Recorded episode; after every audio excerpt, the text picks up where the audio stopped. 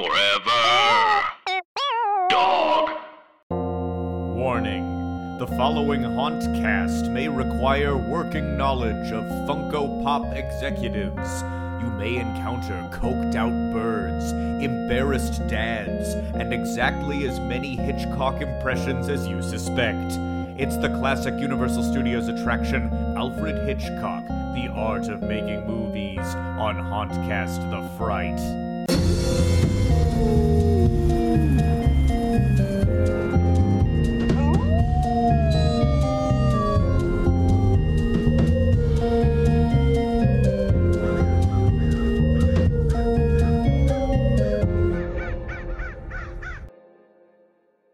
Welcome, foolish mortals, to Hauntcast the Fright. Uh, I had a whole opening joke plan, but I just want to get cut to the chase. I'm Scott Gardner because we got a host who's excited to do Alfred Hitchcock for you. Let's go, Mike Carlson. he was chomping at the bit. I did it on Mike a little earlier, but good evening.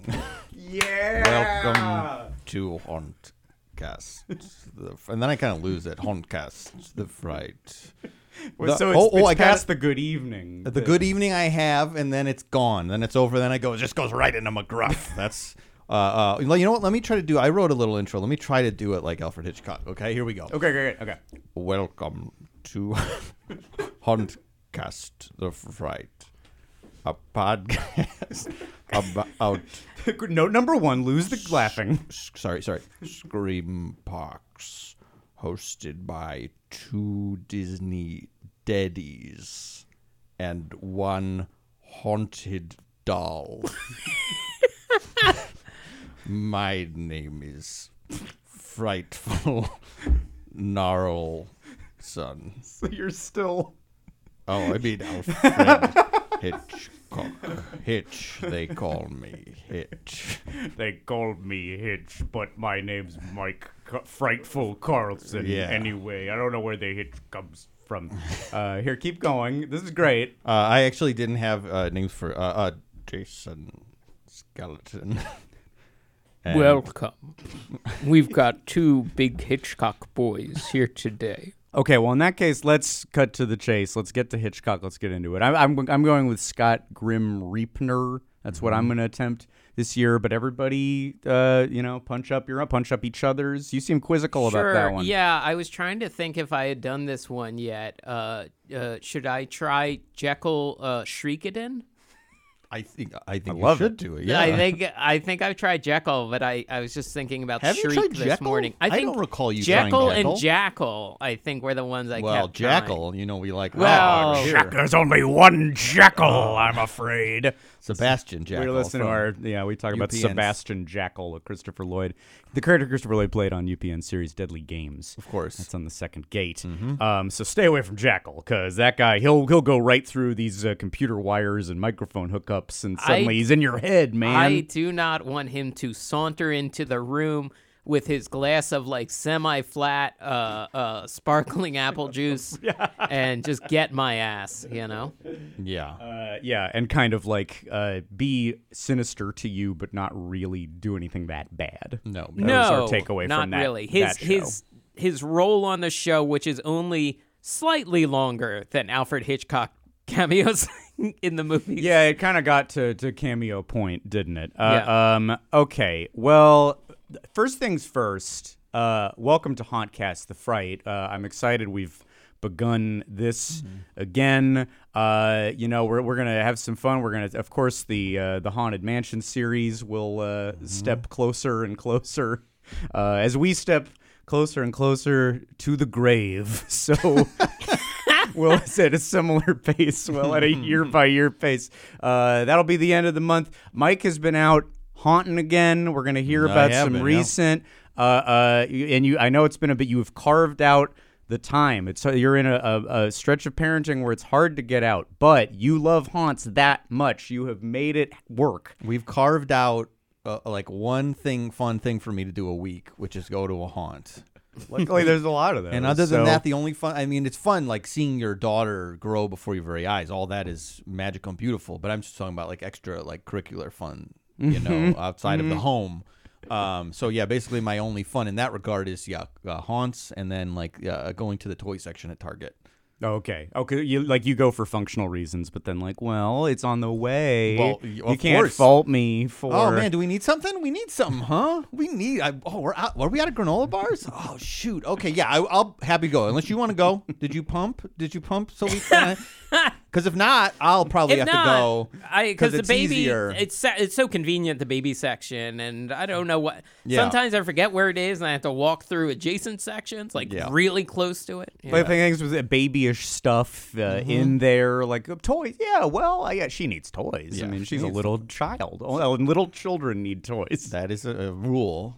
That is what Doctor Spock said. Is that where is to the Target toy section where you got uh, this this Kingo, my favorite character? My, but let me let me be, update this for 2022. My favorite character uh, in fiction. I get no. I got that at GameStop actually. Okay, oh gotcha. Um, and I won't lie, it was on clearance, and Mm-hmm. I said, you know what, that's a really good deal for uh, for a little Funko Pop keychain. So yeah, that's where that's where I got it. this was not a priceless. uh, There's not like lines out the door every day for. Do you have a new sec- uh, s- shipment of Kingo yet? Uh, well, you know, it's a good question because like they make a lot of Funko Pop uh, merchandise, so it could either be a limited run and then it didn't sell well, or it sold very well and they made a million of them. So I'm not actually sure. I would be interested to know.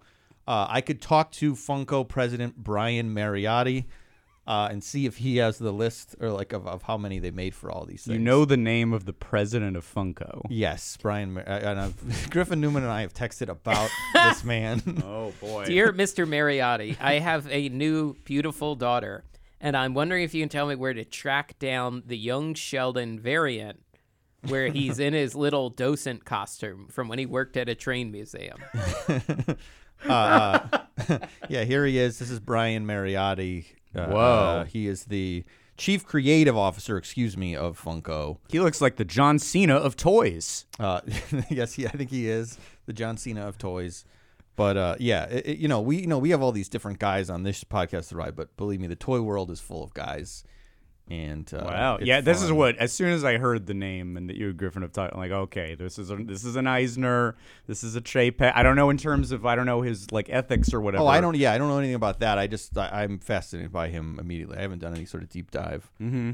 But yeah, he's. I follow him on Twitter, and he might he'll know the answer to how many Kingos were produced, how many Kingo keychains. I don't know if you only do this with Disney executives, but let's try it. Let's cut to the chase. Can Brian Mariotti get he it? He looked pretty handsome in the photo. Let's see him So- again. Oh, there he Let me is on the see. screen. Oh, he's ca- oh. Yeah. Well, he, this Yeah, is he kind is. of your aesthetic, Mike, which is like rock star who peaked 18 years ago. that's that's kind of his vibe. So that this is what you regard as the pinnacle of male handsomeness. Uh, so That's true. I mean, uh, a lot of the toy guys. Again, this is a different for a different podcast, but a lot of the toy the toy guys have a wide variety of uh, aesthetics. So yeah, he's got his own unique aesthetic going on here. Um, but yes, I I mean I think he's a, a pretty good looking guy. He's got he's got a nice suit on. It's got ch- uh, like a checker pattern or what would you call it? Pioneer- yeah. Um, I'd wear that suit, Jason. You wear That, suit screams, uh, I am about to con a like 10th round NFL draft pick 18 year old out of 80% of their income. I, mean, That I is don't know suit about- says That all that. That's what that a suit screams, can say. that uh, A suit says that? Shady, shady sports agent. I say that's the suit of a man who makes uh, dreams come true by producing c- high valued collectibles. Oh, and now wait. Now uh, Jordan has slid the screen over, and now we're looking. He's in front of a big C-3PO, and he's wearing sort of a Bill He's Nye. from the Bill Nye collection. Yeah, He's got a so- little, he's got a little yeah. bow tie. It's Uh, he's very- standing in or front sort of a a big- feig, you might say, uh, what with the pocket A squares and the feig, bow ties. Uh, I, I'm getting a little young Sheldon with that bow tie. Maybe that's why the Sheldon, the multiple. Uh, do we know how many Sheldons all told there are? Uh, Funko Pops. Yeah, yeah, Oh because my we know there's two at least. There's basic, there's classic, and there's has to have multi- docent. like stars in the universe. It's unknowable. Funko Pop wise, yeah, there's got to be very so many different Sheldon variants. I imagine with him in just different shirts. Um, but I Using the word variant at this point in this year to describe, in this case, it can just. We've all used this word a Uh-huh. lot, and now we're using it to describe how many Sheldons yeah, there, Sheldon funny- pops there are. It's funny because you say that because I'm equally on the COVID nineteen Reddit where they're discussing variants and like the general action figure collector where they talk about variants, color I can't variants. believe you you actively learn more about COVID than you have to. I am yes, I that's true. I still am on the. I, well, I you subscribe to different Reddits, and then mm-hmm. it's sort of an aggregate of all the different Reddits, and so I've subscribed to it. So when I'm scrolling through Reddit, I will learn about new Ninja Turtle collectibles, and then I will learn about the bivalent booster and how maybe that when are we getting the efficacy data? You know, when are we hmm. going to know? Because it hasn't had a full trial yet to know exactly how successful it'll be. Do we have the Cowabunga data yet? Do we know how bodacious the new line of turtles are? Uh, we do have that data, and the answer is very. The answer is highly bodacious. have we gotten to 100%? Because I'm not, I don't know if I'm willing to invest, I don't know if I'm going to take the time to get the new Donatello if it's not a 100% Cowabungus rate. Uh, well, you should not. Fe- don't fear on this because th- these are these are as perfect as turtles can get. Uh, shout out to head of NECA Toys, Randy Falk, a different guy who I love. Randy again? Randy Falk, but Randy is great because Randy looks like kind of a rock and roll guy. He's he's like the, you mean like the person we well, just, no, no, the but other toy guy we just talked about? but a different type of rock and roll kind of guy. He he he's like kind of like a cool like metal kind of guy. He's a Vince he's got, Neil. Yeah. He's got long hair. I think he used to be on rock and roll radio. Uh, Rock and roll radio. yeah, which I just that was just that's something that just came out on his on Twitter. He revealed a few weeks ago. Again, this is a different podcast. Yeah. I'm doing a different podcast right now, and I want to go back to Hauntcast the Fright. I know we have to. We're yeah. We're we're one premise of podcast within another premise of podcast. Yeah. Uh, um. So we'll we'll get through it here. Uh. But we're we're we're haunting. The point is you're haunting again. Mm-hmm. But uh, where do we kick this month off? I think there's no better place to do it than with the master of horror, cinema's finest, auteur of frights. That is, of course. Rob Zombie, who directed the new Munsters, which I believe Yes. by this point, technically, we kicked off Hauntcast the Fright with an episode about that on the second gate. We're Right. recording this before we know, before we know how good it is. Yeah. Um, well, I'll just say that there's a uh, gulf as big as that fall in Saboteur uh, off the Statue of Liberty on some of the movies I've watched lately. Hmm, I see. Wait, so that means oh, you maybe have seen Rob Zombie's Munsters by this point. I uh, you'll hear you check out the Patreon and you can hear my saga with Rob Zombie's uh, Munsters. Maybe That's- by the time this episode comes out, I will have seen all but the last twenty minutes because I fell asleep. Uh, Oh. so Jason's saga is that he fell asleep, or is there saga like you like lost your pass? You forgot your password. no, no, I didn't. I, not a saga in like, oh, Mike's going out of town. I wonder what a crucial thing is in another state. You know. Okay, got it. Um, but it, I feel like uh, it's a long lineage of sagas that involve you falling asleep. Uh, yeah, that's a pretty standard. That's what I call a saga. It's not limited like the Skywalker saga that ended. It keeps Right. going Yeah. and going and going. Uh, but uh, anyway, now that we've we since we've already covered uh, the Master of Horror, now we move to a uh, it's I don't know a lateral move or a lesser move to Alfred Hitchcock, who was a uh, was not just a character in that uh, Anthony uh, Hopkins film from ten years ago. He was a real man. That's right. And he I made know, he made some movies. Uh, There- as, there was a second Hitchcock biopic around that time too. I think straight to HBO. Oh, well, was that about how, how, how he was like a big creep? Uh, They made a movie like that I too. think I think. all of them mentioned that a little, Uh huh.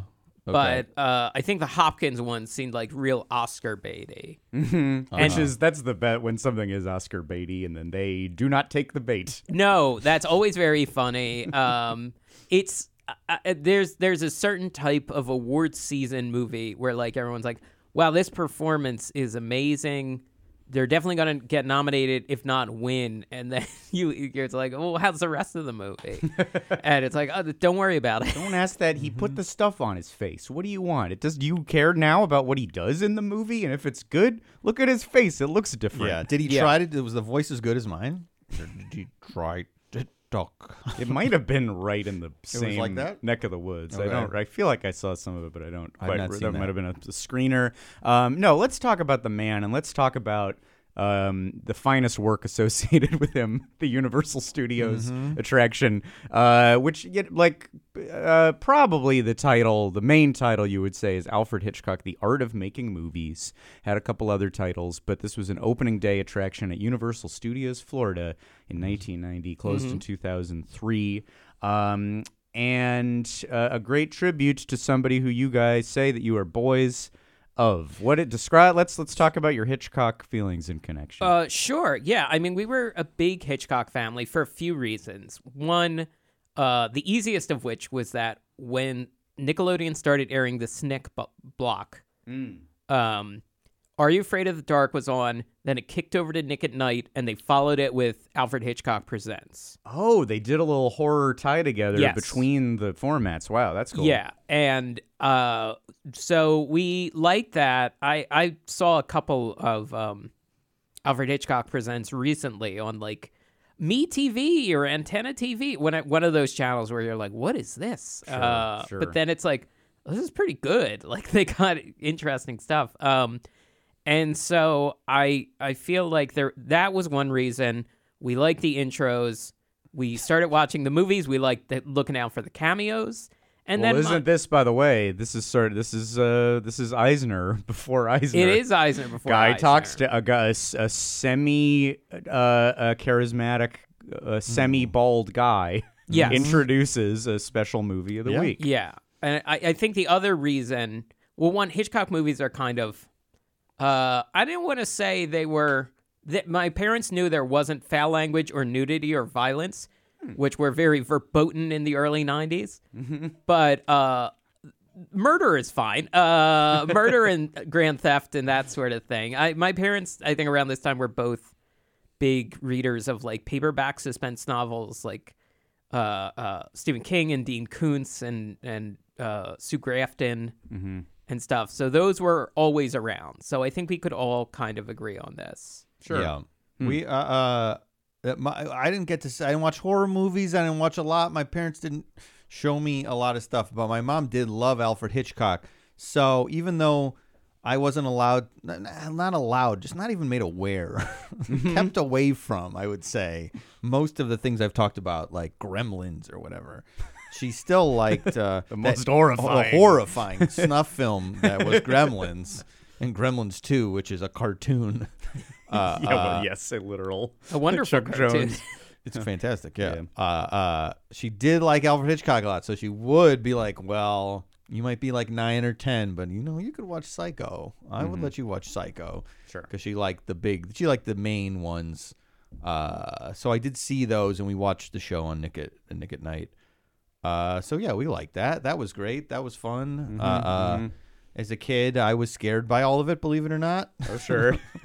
well, this it is like a the the attraction itself that they're and you know we'll get into what it was and everything, but if you can imagine, there's you know a big section related to the shi- psycho shower scene.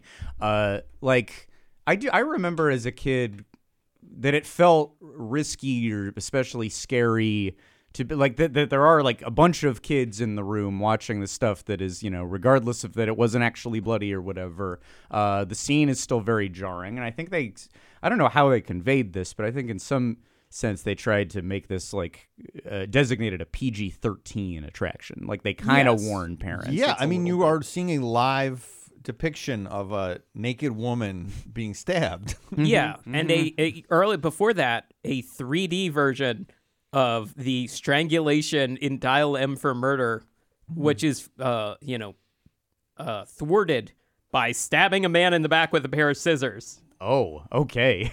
So, you yeah, get you all get- of that. Yeah, so, that's you all. are- whether what regardless of what he's actually showing. Yeah, Yeah. it's uh, upsetting for a kid. yeah, I mean, I guess, I mean, a lot of the rides would be upsetting for a scared kid, but I'm trying to think, is there anything comparable like when Universal opens? I mean, Jaws, there's blood. There's blood on Yeah. Jaws. Jaws is well, and when he gets like uh, burn up, Yeah, electrocuted, that's- a like jarring. I think I would say a lot on the scale, at least certainly compared to Disney, that a lot of the 1990 Universal was edgier, scarier. I Oh, think yeah. that um, you know something we'll, maybe we'll talk about in the future on a podcast that that horror makeup show Right. with Yeah. because that has the that has uh, stuff from the Fly in it, and the Fly Oh, is a is a very horrifying. So A scary. kid would not, a young kid Gross, probably yeah. wouldn't or shouldn't be watching the Fly. Yes. So yeah, they were they were com- obviously they're still a little more comfortable scaring kids. Um, but yeah, back in the old days. Yeah, well, and this one, both suspenseful and a little scary, and notable among the opening day attractions because it worked. Mm-hmm. Mm-hmm. Sure. Mm-hmm. You know, Mhm. Yes, not the so- big ticket mechanical Jaws earthquake King Kong fraught with problems. But the shows that were produced probably for a, on a lower budget scale that were clip reliant um, were more controllable and those did which I'm so fond of all of it. We were debating about which one to do this year because there's that make there's the horror makeup show, there's Murder She Wrote. We'll get to all of it, but I'm very fond of all of those. Uh, here's how movies are made from Yeah. the, from the early '90s. It's interesting because this is. I feel like this falls in with the Lucy tribute too, because it's like both of these people were dead for a while. oh, Hitchcock was dead for ten years before this opened. Mm-hmm. So Yeah. it's like these are almost like nostalgia attractions yeah, that were opened. I'm trying to think of like an equivalent. I guess it's like seeing Max from Goof the Goofy movie dancing now during these Halloween events or something, where it's like that's marketed just to the older people. That probably, I yeah, Yeah. that must be true. Well, at least some of the classic Hitchcocks probably now in 2022 are as old as Goof, the Goofy movie. Yeah. Yes. What Goofy movie '95? Yeah, So yeah, yeah, we're getting almost 30 year 30 anniversary years. of Goofy what are you movie. talking about? shut up, all of you! Shut Max Max is a younger millennial. yeah. up. We're closer to Jen. Max When- has a lot of gigs. Like he's he's doing a lot of gigs, and he does freelance graphic design. And he he is interviewed in that Business Insider. Like, good luck, millennials. You'll never have a home. You fuck. Yeah, that was nice to see. Oh yeah, thank you for taunting us. Articles once a week. and my my trending topics underneath that were like Disney World, and it's like, well, yep. Yeah, well, one's fine. w- well, wait, is it though? Because this week we're recording this, it's probably trending. I it's no. I think I saw it before. Uh, I think I saw when it was just like it's lightly raining and people are in Stormalong Bay. Mm-hmm. You know, There are nice, yeah. There is the like everybody's huddled in the hotel and they're putting on nice little like uh, ma- Skits. Yeah, the mascot Country Bears are hanging out playing in the arcade. I saw today. That's fun. They make they make good things happen. Uh-uh. But Universal, the the the the walls got torn up but. Uh, T and- Rex and got whole- out. Yeah, The Rex T-Rex, T-Rex got got out. They got to they got to clone a new one. yeah, I looked. Psycho is 1960, so it's 30 years from Psycho to this wow. attraction opening. So what's the stupidest thing from 1992 that we can say? Good question. 1992. When Uh, did uh, like Ford Bebe's Kids? come out? Oh, I Uh, think It's a little Fairlane's earlier. Hudson Hawk? Yeah. a little Uh, before. Was that before okay. too? I think so. Ba- bad movies, 1992. Uh, cool World. Cool World. Oh. Oh, cool is, world. is there's yeah. something interesting. I, I I think it's I don't like the movie. There's, there's seen an it. interesting aesthetic to it for sure. Or like Encino Man. Encino Man, Mm. which also is a fun watch. But Encino Yeah. Man is as old today as Psycho was when Universal Florida Yeah. opened. Gee whiz. But I feel like the Hitchcock movies didn't never disappear, either airing on TV or like well, yeah. early course. video store classic, and I- Universal too, as DVDs, Blu-ray. They have never let these movies disappear. They re-release them Mm-hmm. uh, so often. A lot of the Hitchcock movies are on Peacock, and the others are like on HBO Max, so you can see a lot of the filmography. Yeah, yeah. Um, and because I'm dumb, I I watched Psycho because I hadn't seen it in a long time in the lead up to this. But then I was like, oh, you know what? I really want to see Psycho '98 and Psycho 2. I'm like halfway through Psycho 2. If you can imagine, I'm having some sleep issues as well with Yeah. when it comes to Psycho 2. But this is a, I mean. We could deal with this more down the road, but I've always wondered what those movies are. And so far, Psycho 2 is a lot of uh, Norman Bates working at a diner. and so he has to keep picking up knives, and it's triggering to him. So it's a lot of him like shaking a knife and not being able to cut a sandwich. I'm trying to think. Is it Psy- somebody like Quentin Tarantino has some sort of wild opinion that like Psycho 2 is better or something? and I can't remember if that's right. I think for sure the o- people say the o- like Omen 3 or Exorcist 3 is good. I've said this Oh, before where interesting. there's like certain beliefs that like some of these there's like like outlier sequels cuz all of these feel like trash. Yeah, these real feel like cash Disney, in. yeah, Yeah, yeah. cuz like Yeah. what else should be the story of Psycho? But Mm-hmm. like I think there's like at least some opinion that one of these Psycho sequels is good and I forget which one it is. I, you know, two's better than I thought so far. Yeah. I haven't finished Yeah. it, so I don't know where it's going. But I'm like, you know, a solid Dennis uh, Franz performance. And, Oh, wow. uh, Wow. what's her name? Meg Tilly is solid. I'm like, it is not as trashy and stupid. Mm-hmm. Um, I watched the trailer for four. I gotta do it sequentially. I'm not. I, I, I so I won't make it to four for a while. But I was curious about that because that's one of the weird Universal Orlando connections to Hitchcock. Is that uh, you know obviously the Psycho house is on the Universal Hollywood backlot, but Orlando has or had the house and the motel from Psycho 4. And you ask, why did they need to rebuild it there when it's in Hollywood and remains in Hollywood? And then it was, we were talking, Jason, about how there was that creepy corner of the park Yes. where it turns into, there's like a, dis, there's a weird off park Hard Rock Cafe, but you have to pass by the unsettling raw, fake Psycho house to get there. This I I remember crystal clear standing looking at the Psycho House and uh, that part of the park truly seems like looking back I was staring at a giant Rubik's cube. There was a Hard Rock Park, very interesting building. There was, It was like shaped like a big guitar. I yeah, think. and you could enter from outside the park or inside the park. For some And- reason, something we love. We always love that. Yeah, and I just we just blew right by it. Like none of us we were more interested in the Psycho House set, my family, and mm-hmm. th- had no real connection to har- uh, the Hard Rock Cafe. Um, That would be your adulthood. That would be a large yeah, that part would be a large uh, part. I mean, every time I go to a city, I get the shirt or and I get a pin. I gotta Jacksonville. Woo. yeah. Um. So it, it it holds a weird place in my memory, which I think this show in general does, because there is a gag, the gag at the end with the mother, the two Normas. I remember that Normas? as clear clear as day. Yeah. Do you mean Norman or do you mean the mother? No, the mother. When there's two mothers at the end of Okay, the yeah, show. yeah. Right, right. Um, I I never forgot that. Like Mm. when I went back to rewatch this, because there's a lot of versions of it on YouTube. Yeah. I was like, that happened exactly. I was as I remembered. The thing that I misremembered about this show was that the Statue of Liberty thing is just when you're leaving. I thought that was part of the finale too. Yes, it was part of the show in Mm-hmm. the little mini version in Hollywood, which it gets confusing because we covered some of this a little with the special effects stages with Carl Tart a couple years ago, and I don't know what we covered in that, so there might be repeating.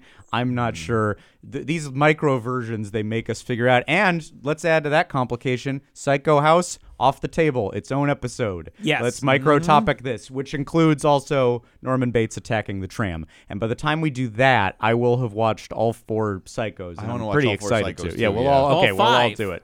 All five, including the remake. Oh, if 98 counts. What yeah, about yeah, the sure. Norman yes. Bates show? How long would that run? Oh boy. that The ran for a while. Yeah, it did. yeah. I didn't Yeah. watch that either.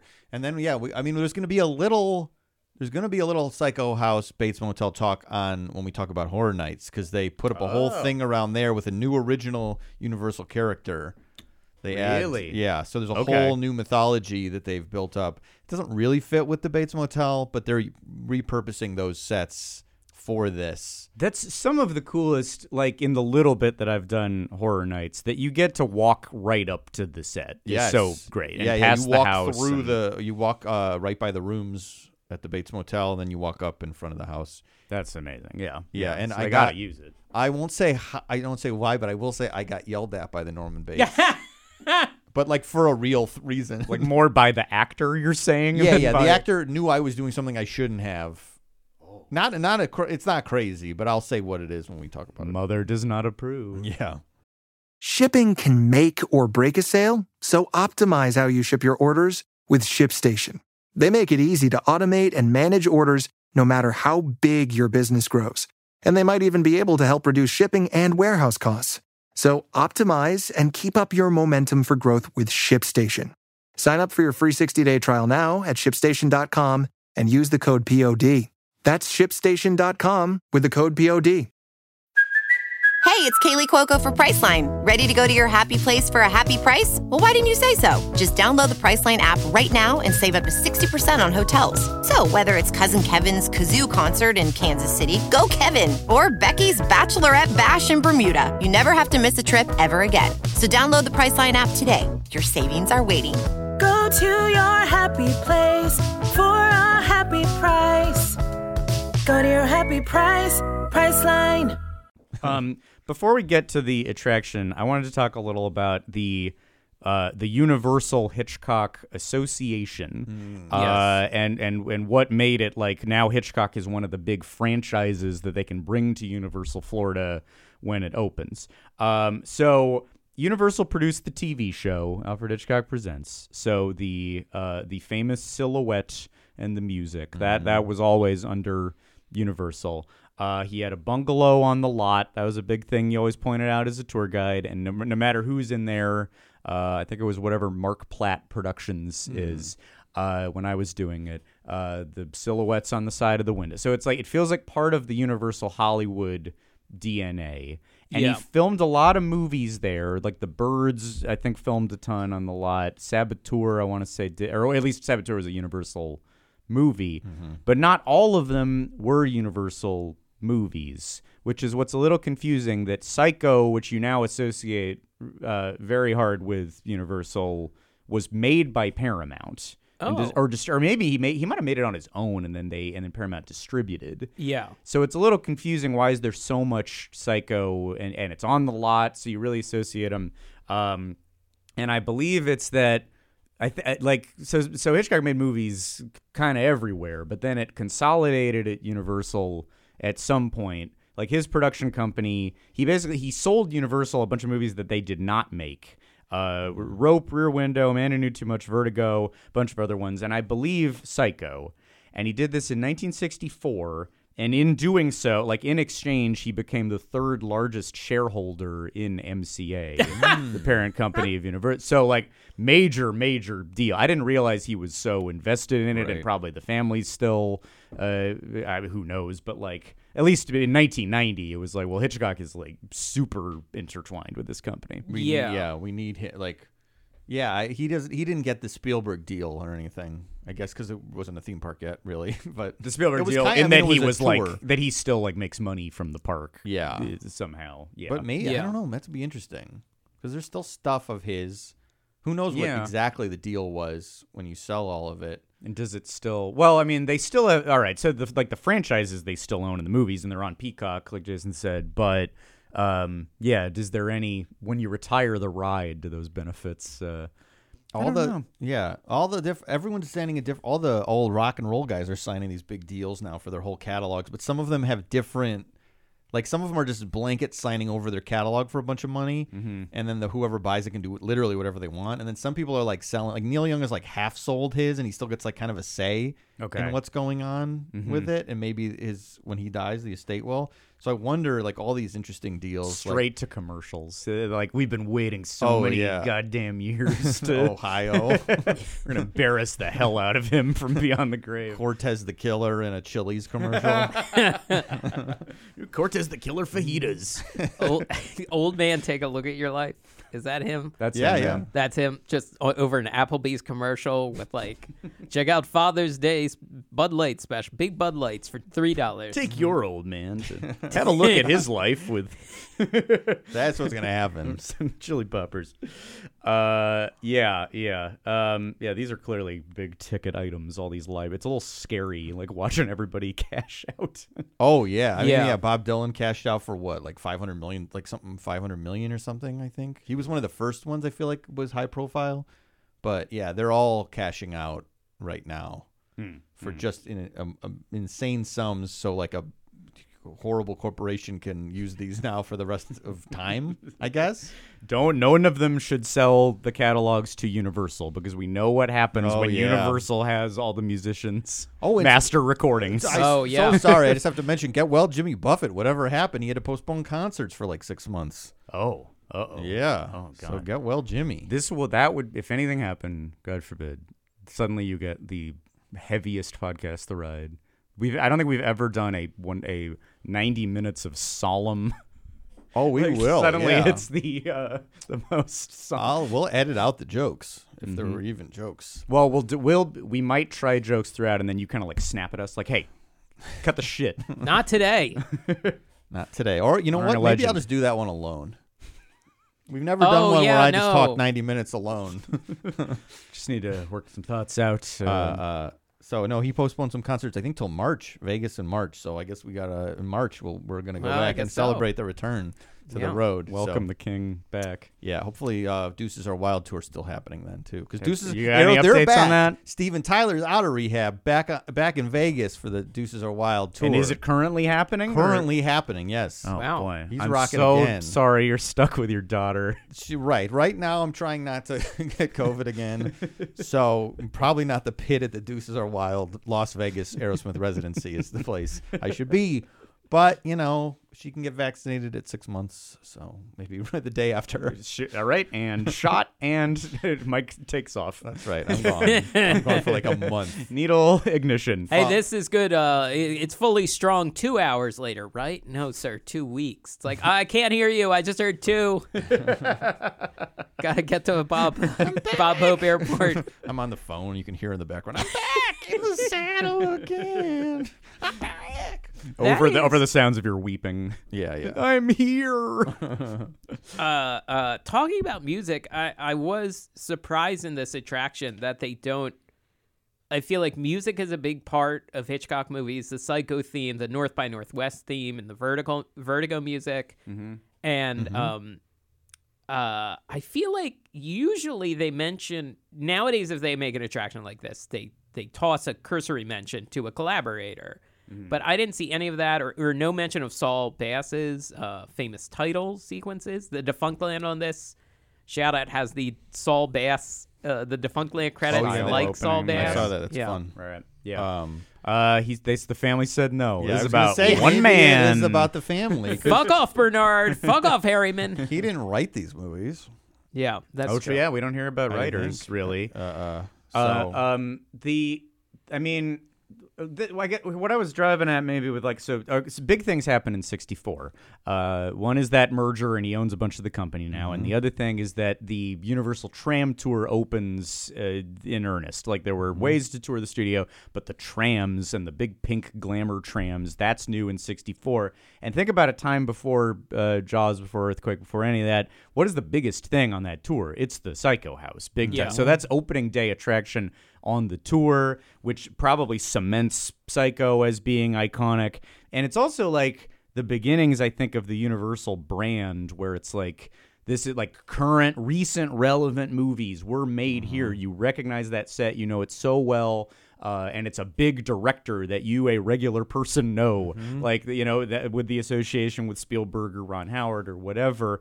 Um, so I feel like Hitchcock and Universal Studios and Hitchcock being so married, uh, uh, it, it really like th- that's what Universal becomes a little bit. Um, and a big another big step in that I feel is the brief era where Alfred Hitchcock became not just associated with the brand but the face of the brand. Yeah. This is one of the big things to talk about. I think we were excited to talk about. Don't know when, sometime in the mid 70s. But he, at least for one commercial, I couldn't find if there were more. Did you guys find, like, you, you saw I- the one? no, I saw the one. Yeah, I don't know if there was more. Um, I always thought there were that he made a bunch of them, but I there was only this one that I could find. So he was like he was a Colonel Sanders for a minute. It's fantastic. for Universal Studios. He like he's he obviously liked the spotlight. He liked being Mister on camera. Yeah. In the same way that any of these people, even though you'd be like, oh well, they're just behind the scenes. When you get older, you go, well, they're they loved it. Like he he was in every movie. He did cameo in every movie way before Stan Lee was doing it. You know, Way and before also- Taika, More- long Before before Taika. Taika. I wish Hitchcock- Hitchcock could would have riffed a little bit, but If Hitch, Hitchcock could have riffed, if Hitch he could have mocapped like a Korg like character from Ragnarok, like Thor has a very slow talk, slow speaking Englishman who's with him. so that just happened. Awkward. It would be funny. Is that even a thing? It'd be They funny to f- see. Oh, hold on, Thor- hold oh, on. Sorry, so sorry. Yeah, I, sorry, This no, is so please, no, important. no, this joke yeah. I'm about you to gotta say. go. Okay, okay. Here we go. Let's go to the They floor. Fly now. They See, fly. you know, now. I had to say it. I had to cut you off. Sure, had no, be that's rude. fine.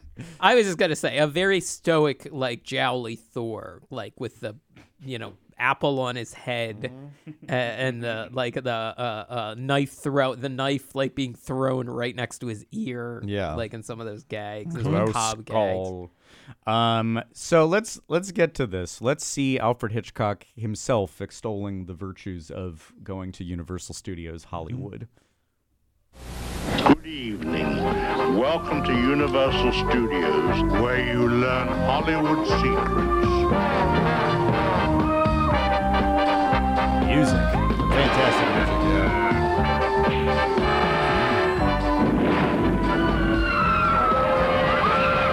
And now you'll learn the secrets of the Six Million Dollar Man and the Bionic Woman on the Universal Studios tour.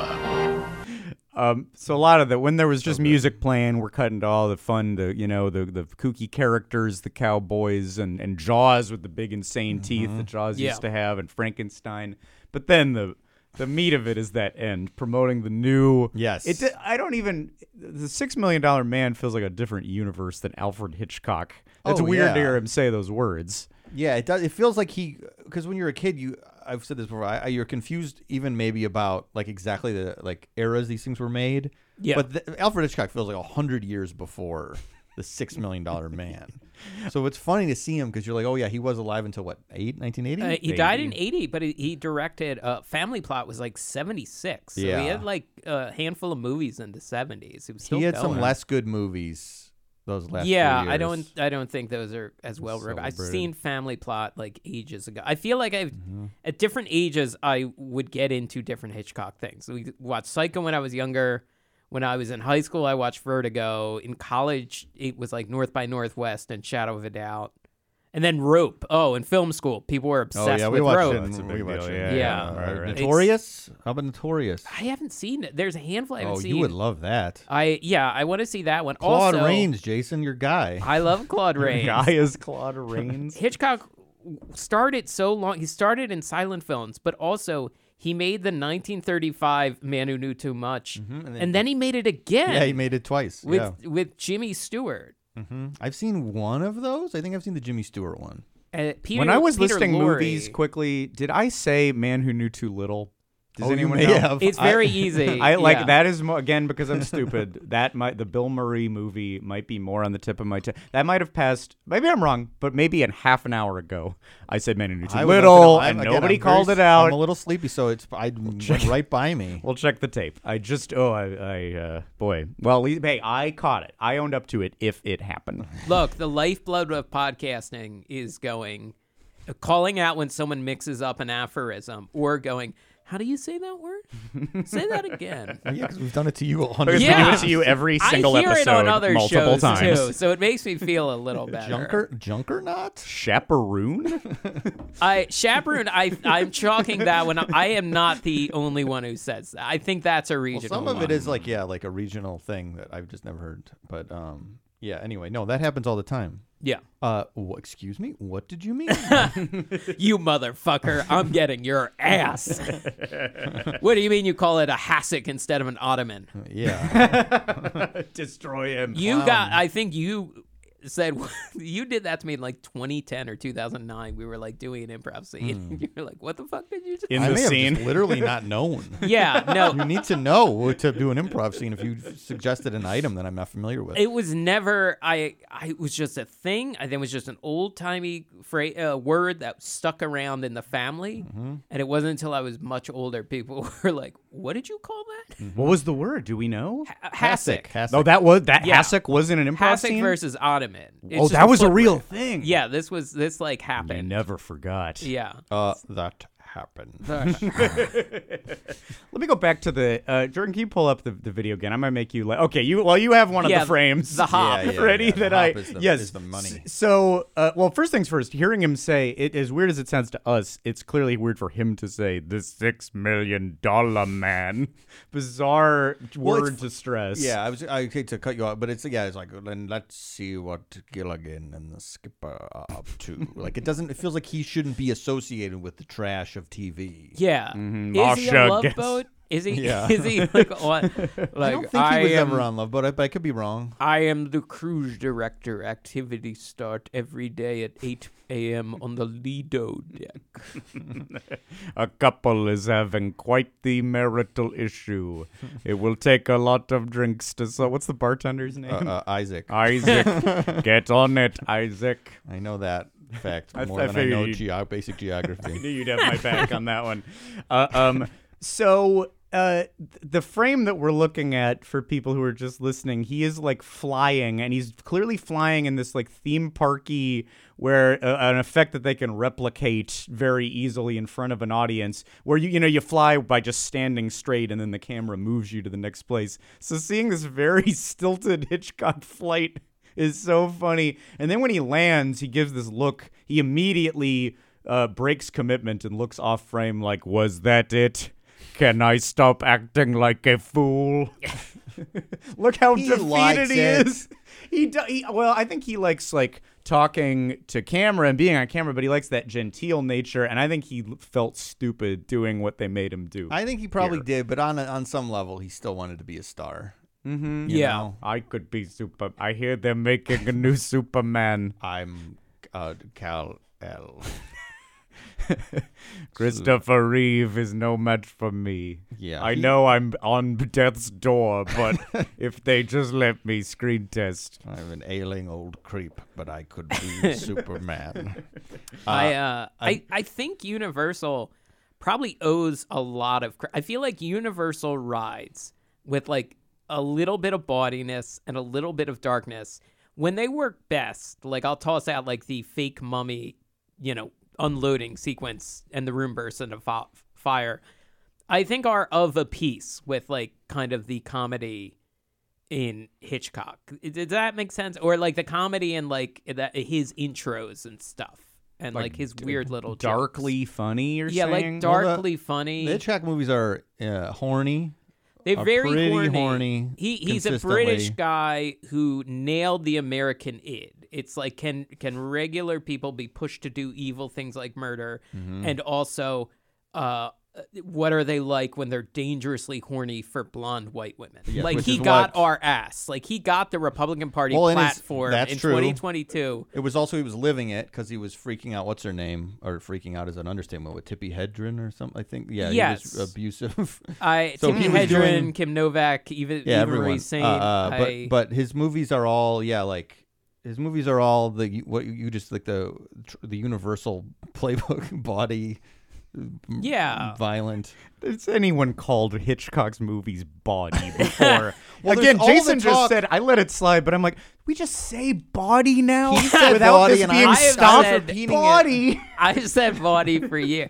There, Well, when J- when Jimmy Stewart in Rear Window is discussing the brazier that uh, what's her name is working You on, call you would call that a little body, body. don't you the think? little body. The bodiest joke in North by Northwest, which I I liked in college. Even even I at the time of like a freshman college was like, come on, man. There's that so many gags of him going to kiss the love interest, and then a train goes into a tunnel. This happens ah. multiple times mm-hmm. in the movie. I see, I see. I guess that I sounds got a little away with it because trains are like the third lead in this movie. I just, I swear, the two of you are uh, double-handedly keeping the word body alive In in, this culture, century. Yeah, I think this word is retired, if not for you two guys. I wonder if Hitchcock ever said it in one of his intros on the TV show. Uh, Uh, it sounds like a word he would say. It's of his Yeah. era. Maybe I, that deserves a Google. I was just looking for his appearance to see if he was. A, he was on like What's My Line and stuff. He mm. was on like talk shows. He's on some weird. He's not gonna. They're guessing him immediately on what's my line. you think he can't do a voice? You think he can't hide that voice? My I work- name is. Oh, you're Alfred Hitchcock. It's Alfred Hitchcock. I work in an entertainment sector. Hitchcock, get out of here. I'm interested in murder of. Okay, okay. Yeah. all right. All right, we Got it. know who it is. Yeah. Do you have you considered bleaching your hair? The uh, f- I- I do see a headline: Alfred Hitchcock's body game with vertigo. To, so, someone people have hmm. associated Hitchcock with bodiness before. A hundred percent. Look, their movies are a little body, a little body. I would say. Yeah. Would you agree they were a little body? I think so. Yeah. sorry, new listeners. We're sorry we lost you. Yeah. So if you've turned it off now because of all the body talk, we apologize. What were you going to say? Oh, you were looking up cameos and stuff. Oh yeah, I was just saying I, I didn't see him on Love Boat. I just saw he was on some talk show, you know, on Tom, a Tom Snyder show. He was on, Mm-hmm. but he did not do like a guest spot. But this silly him flying around is really so where- funny. Oh boy, the billion dollar man. Uh, I wish there were a ton of these, and I wish he was still around today to talk Oh, about sure. new things on the Universal. Uh huh. We all have to make sure to vote. Uh, uh, COVID boosters are available in the CityWalk uh, parking lot. bivalent. the COVID booster is bivalent. Check out the new Universe store with custom items from all three Pitch Perfect movies.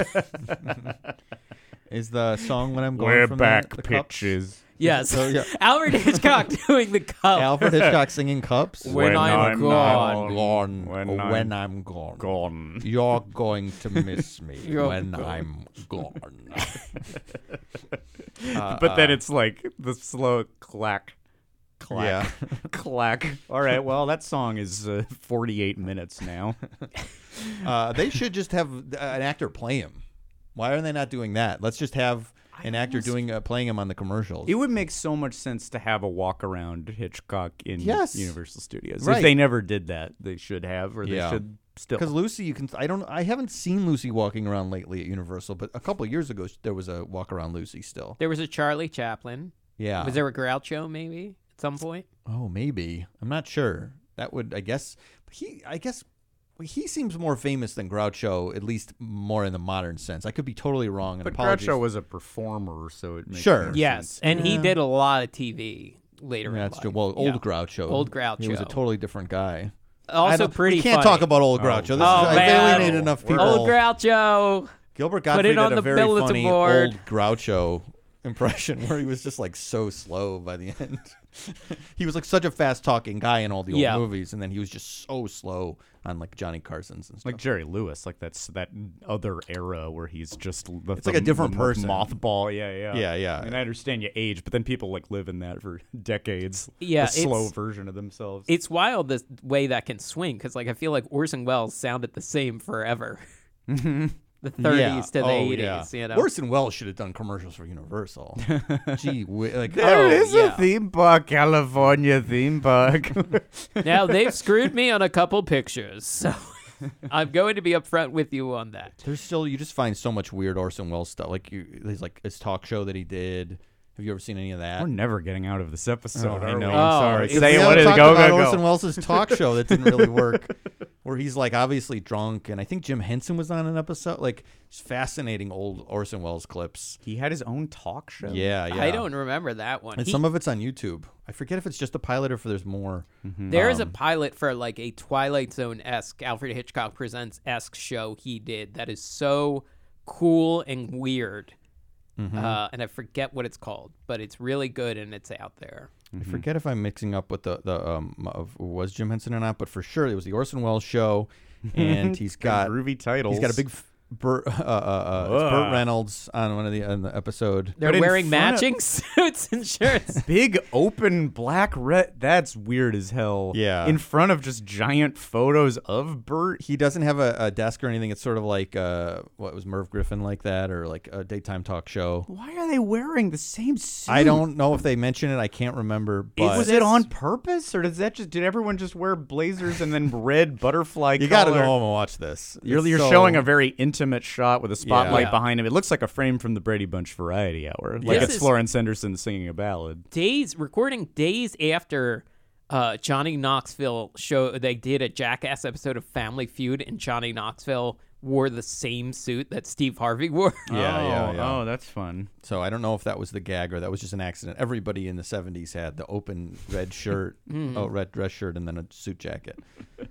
Yeah, could have been coincidence. Uh, um, anyway, uh, what point is Hitchcock uh, incredibly tied to Universal Studios. So by the time Universal Florida opens, 1990, uh, you got to get him in. And uh, and and we get this show uh, again. Alfred Hitchcock's Alfred Hitchcock, The Art of Making Movies, but alternate alternately called The Art of Alfred Hitchcock or Hitchcock's 3D Theater. Um, there was a 3D component of this. There was a 3D film that you watched. That was one of the, the scenes of it, which I I believe I saw somewhere saying this might have been the first 3D movie on Universal property. Hmm, so you have you yeah. have this to blame. like a dealer giving giving an 18 year old a taste of cocaine. it's gonna be hooked for life. Are you crazy? Of course, and it was replaced by a 3D movie as well. One of the finest. Yes, this is the space for stellar cinematic achievements mm-hmm. because it gave way to Shrek for to Shrek 4D. Shrek for Shrek and Donkey are. Somebody once told me the world is not your road to what is it? Roadie Somebody once told me the world is gonna roll me. is gonna Yeah. roam. I thought it Yeah. was the world is not your roadie. That's what I was about to Oh say. no, that's not the lyric. Okay. This MF said this world is your roadie. Go ahead. Get his blast ass. me. We're the roadie. um, uh, but here to go in order through this attraction. Of course, you're outside. You're looking at the famous silhouette, uh, which it was. I was in thinking about the silhouette. I was like, if someone drew my silhouette and that's how it looked, I would be furious. This is what you think of me. I do have kind of big cheeks, so I would be concerned about that. Well, it is. Uh, it is like the joke of like the Simpsons joke where they Lisa gets is it Lisa gets the caricature drawn of her on the boardwalk and it's just like everything like all the features are accentual uh, everything that you wouldn't Oh yeah, want she thinks she's Oh, all the ugly because insecurities? yeah, yeah, yeah, yeah, So it is, Mm-hmm. does seem like perhaps that is, but I think also he like he's got some say. I bet he likes. I think he likes it. He probably likes I think it. Hitchcock He likes owns it. Yeah, yeah. I wish he was alive just so we could ask him. What do you think about the big Ted statue next to your silhouette on the bungalow? Is that what's there now? I Big think it's either Ted or it might be like the Hasbro. So, like Hasbro might have. Oh, there was a Mr. Potato. Head Yeah, it might have been. Yeah. At some point, there's a Mr. Potato Head next to the Mr. Potato Head of 20th century American film. I think he would be proud of everything that's been made on the Universal lot uh, for the many years since his pat. You know, I think Hitch should be proud. I when I want to relax, I just put on my HD DVD of Evan Almighty. That's the one I went to too, because my first summer as a tour guide, it took over everything. It was all over the lot, and we had to talk about it so much. And then it came out, and we had to talk about it so much. Uh, yeah, I yeah, it, you know, Psycho, Strangers on a Train, there Evan it is. Almighty. There's a Oh wow! Hey, there's the Jordan Hasbro uh, bungalow. Wow, I didn't potato make head. up a Mr. Potato Head, which is weird because Mr. Potato Head's at Disneyland, as we know, or Oh, yeah, that's a good California point. Adventure. Um, but he's owned by his movie rights for his own solo movies. Well, and remember, we Scott and I stumbled upon the Potato Head Kids recently as well, Oh, a cartoon yeah. that I That did was a not know existed. yeah, you haven't watched it know. since. I haven't believe it or not, it? I haven't watched it since. But there was a cartoon where Potato Head had a bunch of kids, Wow. It's like in the eighties. Then they all look, uh, they all look like turds. Yeah. Oh, I remember this. them. sh- Yeah, I kind of remember seeing. the, the Clips turd, of the turd yeah. kids. So it's that turd kid show. Um. Anyway, you get inside, and there is a. I remember the lobby. I remember the lobby Yeah. very strongly. There was this big collage, not just a flat collage, but very 3D. Uh, this is like you had to be there to remember. But I have this faint like kid memory because I was like scared by it. It was like black and white with hints of color, and then there's you know it's film reels and with all the names of all of his movies, but then kind of like surreal, grotesque stuff. Like here's big chattering teeth or a big uh, spiral Right. swirl or uh, or like a big handcuffs and a big crazy hand. Um, I this was neat. I remember, and I remember thinking it felt very Nickelodeon. And then I was looking into it, and this sculpture collage, whatever you want to call it, was made by somebody named Diane Stapleton, who was the art director of Roundhouse and wow. and Weinerville. Wow. Uh, so like, or, or I guess worked in Orlando Mm-hmm. and. Uh, so like yeah, which because it felt like that double dare aesthetic, like a big Mm-hmm. crazy moldy hand where you felt that somebody just made it themselves. Uh, uh, uh, cut me off after 45 seconds here, but I saw um, Weinerville live. I saw Marc Weiner perform live at a racetrack. At a racetrack, Mm-hmm. but but that's too far away. Race racetracks have terrible uh, couldn't vision, see very well. uh, visibility. But if you know what Weinerville is, it was a weird show with a guy who put his head through like a little hole, and it would make characters look like they were tiny. Yeah, Like, I was- liked it. Um, uh, it made me a little anxious Yeah, oh, yeah. because I think I bought into it too much. you thought it was real? Well, I was like, "Ah, they're they're gonna turn the Studio One members back, right? They can't just leave them like How old were you? Too old, Michael.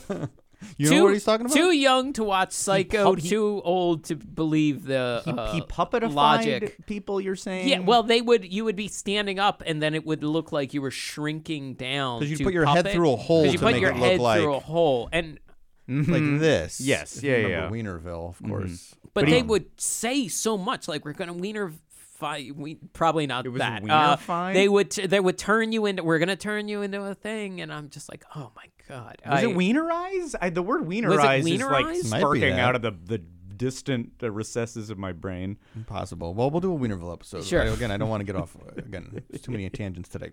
Um, yes. So to get in, anyway, I just remember that. I remember this entire thing, by the way, just being so moody, feeling very adult. I probably saw it when I was nine years old, and I felt I was just like scared by all of it, but also impressed by it. And I and I love. I think on in both the Hollywood, the mini version, um, and the the bigger one in Orlando, I think they did a good job of like here's a little film school lesson that theme park tourists can access and go, oh, that's cool. So that's how he did it.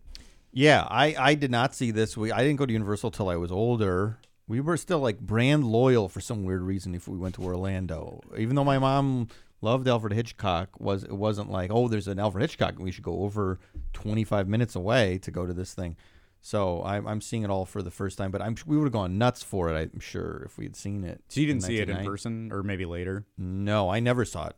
I just Okay. never, yeah, did not You see see it this in in person. person, Jason? Uh, a f- yeah, I a few times I think I was surprised um, that it stuck around till 2003. It lasted 13 years Mm-hmm. because I could not remember seeing it in high school. But I I can't think of. I I feel like 2001 or two. Uh, my family, me, my dad, and brother would go stay at the Hard Rock and do Universal for a few days, and then just drive over to a couple days at Disney.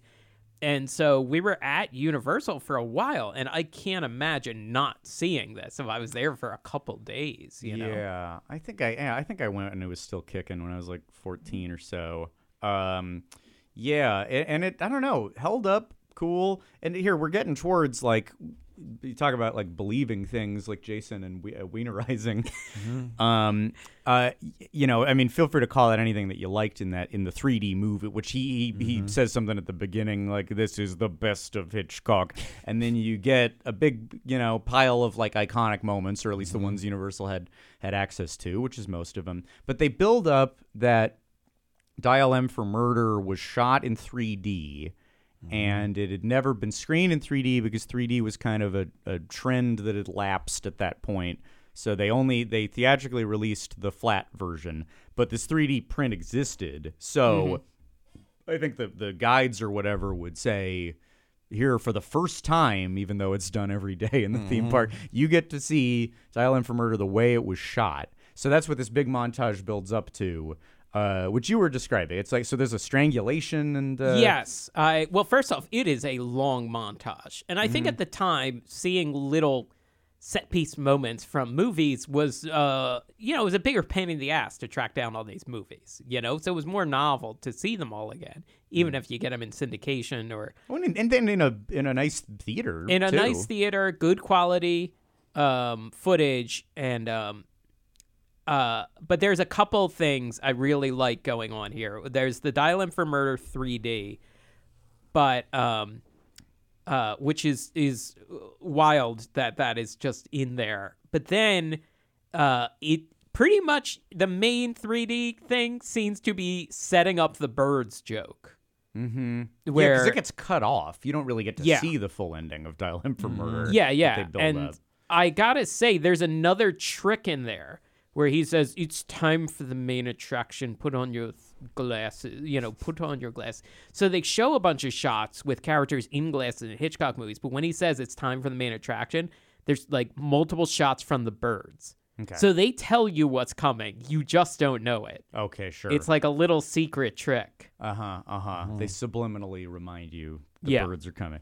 Uh, yeah, because what it builds to is that you're watching this 3D movie and then it starts to sputter out. Is there the like the sound kind of pitch bends, and then the film burns out and there's just nothing on screen.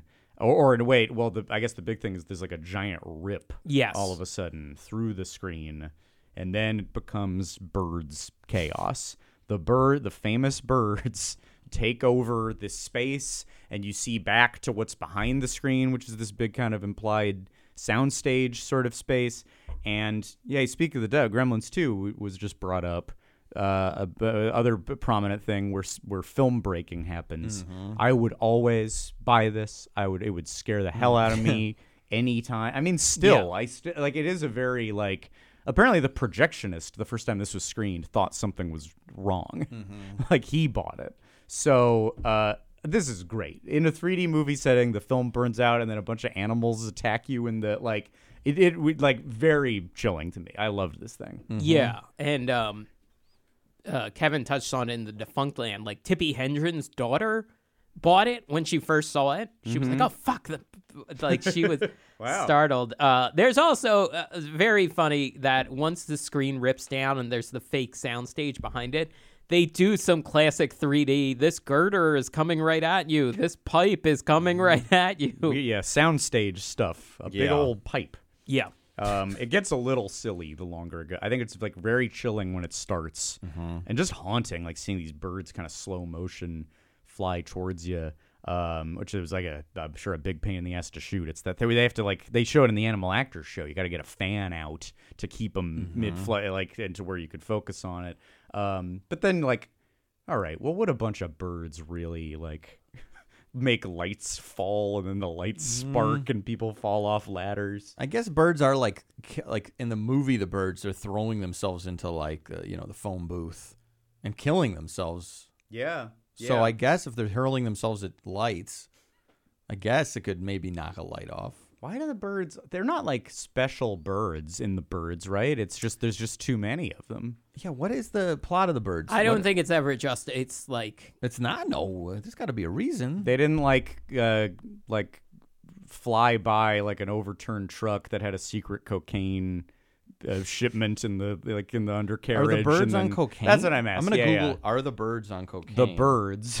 1964 on cocaine. no, it's not like a modern film where it's like, how did the Munsters get Spot, or like, how did Well, Herman no, and Lily meet? How was Herman created? how was Herman created? um, I I don't know if the, well if there was a coke if there was a scene where the birds all snorted cocaine, it was cut, and they didn't bring that back for the find theme this. park version. Keep Um, talking. I'll find it. Well, yeah, it gets so silly. What happens? Like a fire starts, and the like lights are crackling, but then that turns into fireworks, and uh, and then so then it's like nice magic of movies, fireworks, and the final bird that flies up towards the camera morphs into the famous Hitchcock silhouette, which has a confusing message to me. Like, and the but the bird was Hitch the whole time. it was a big pain in the ass, caused chaos wherever he went. Oh yeah, yeah, sure. Yeah. Yeah, yeah. Kind of like pecked at people, needled Yeah. them. Oh wow, Jason's right. There's no real reason. There's no real reason. It's like North hmm. by Northwest. They're like, we've got to get the document. You know, Clown on me for saying that was wrong. Now. fucking asshole. Okay, good. You thought the birds You thought were there was a spell? reason? You thought there was like polluted water or something?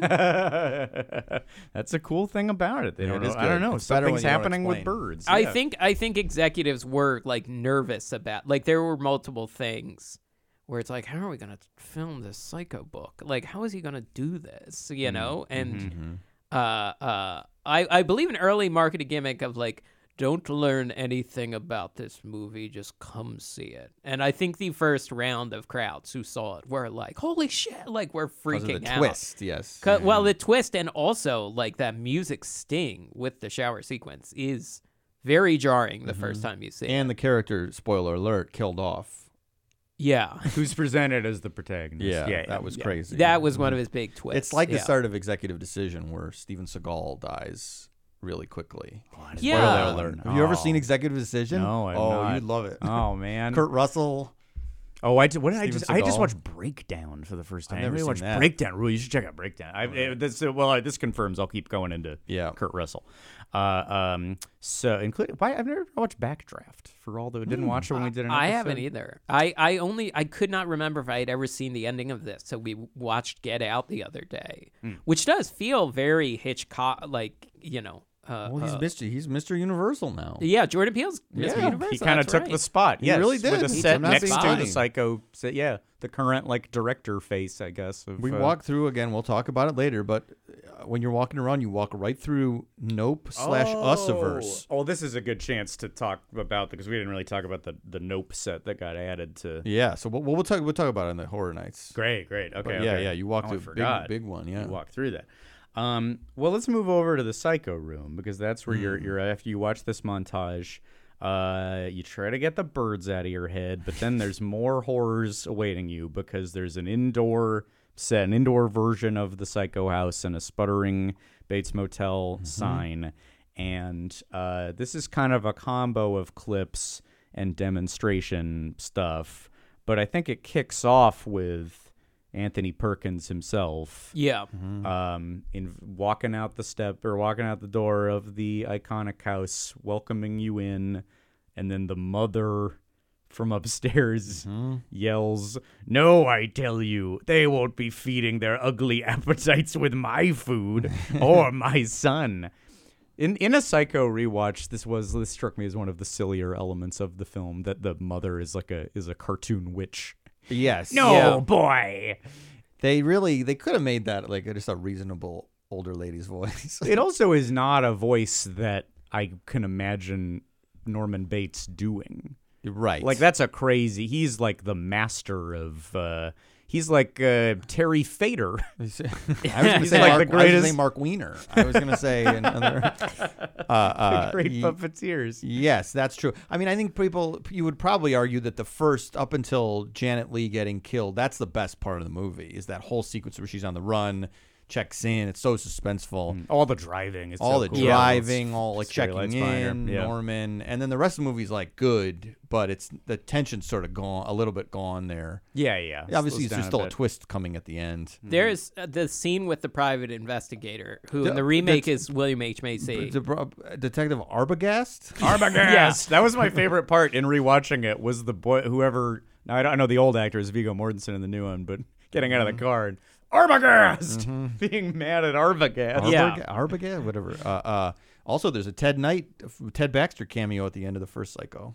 What He's is he one of the guys in the? He's just working in the jail. He's just hanging out. I don't even know if he has. A, he might have one line, but he might not. I never knew that. Yeah. Um, the overhead shot when he the the detective walks up the stairs, and they shoot it overhead in the hallway, and Norma just full speed runs at him. Yeah, He's yeah, yeah. terrifying. Yes, that That's that, that terrifying. rivals the earlier stuff. Yeah, I- yeah, I'm not saying it's bad. I'm just saying that first chunk. It's almost like uh, uh, what WALL-E, where the first part of WALL-E. Is Yeah, like- yeah, Yeah, sure. A well, I bit. think the second one got me as a kid. I'm like, oh, they're not going to do that again, and then they do, and it's such a disorienting a- angle, and then it's kind of cartoony how he falls When down it- the yeah, stairs. falls- That but- is the, that does not that didn't age as well.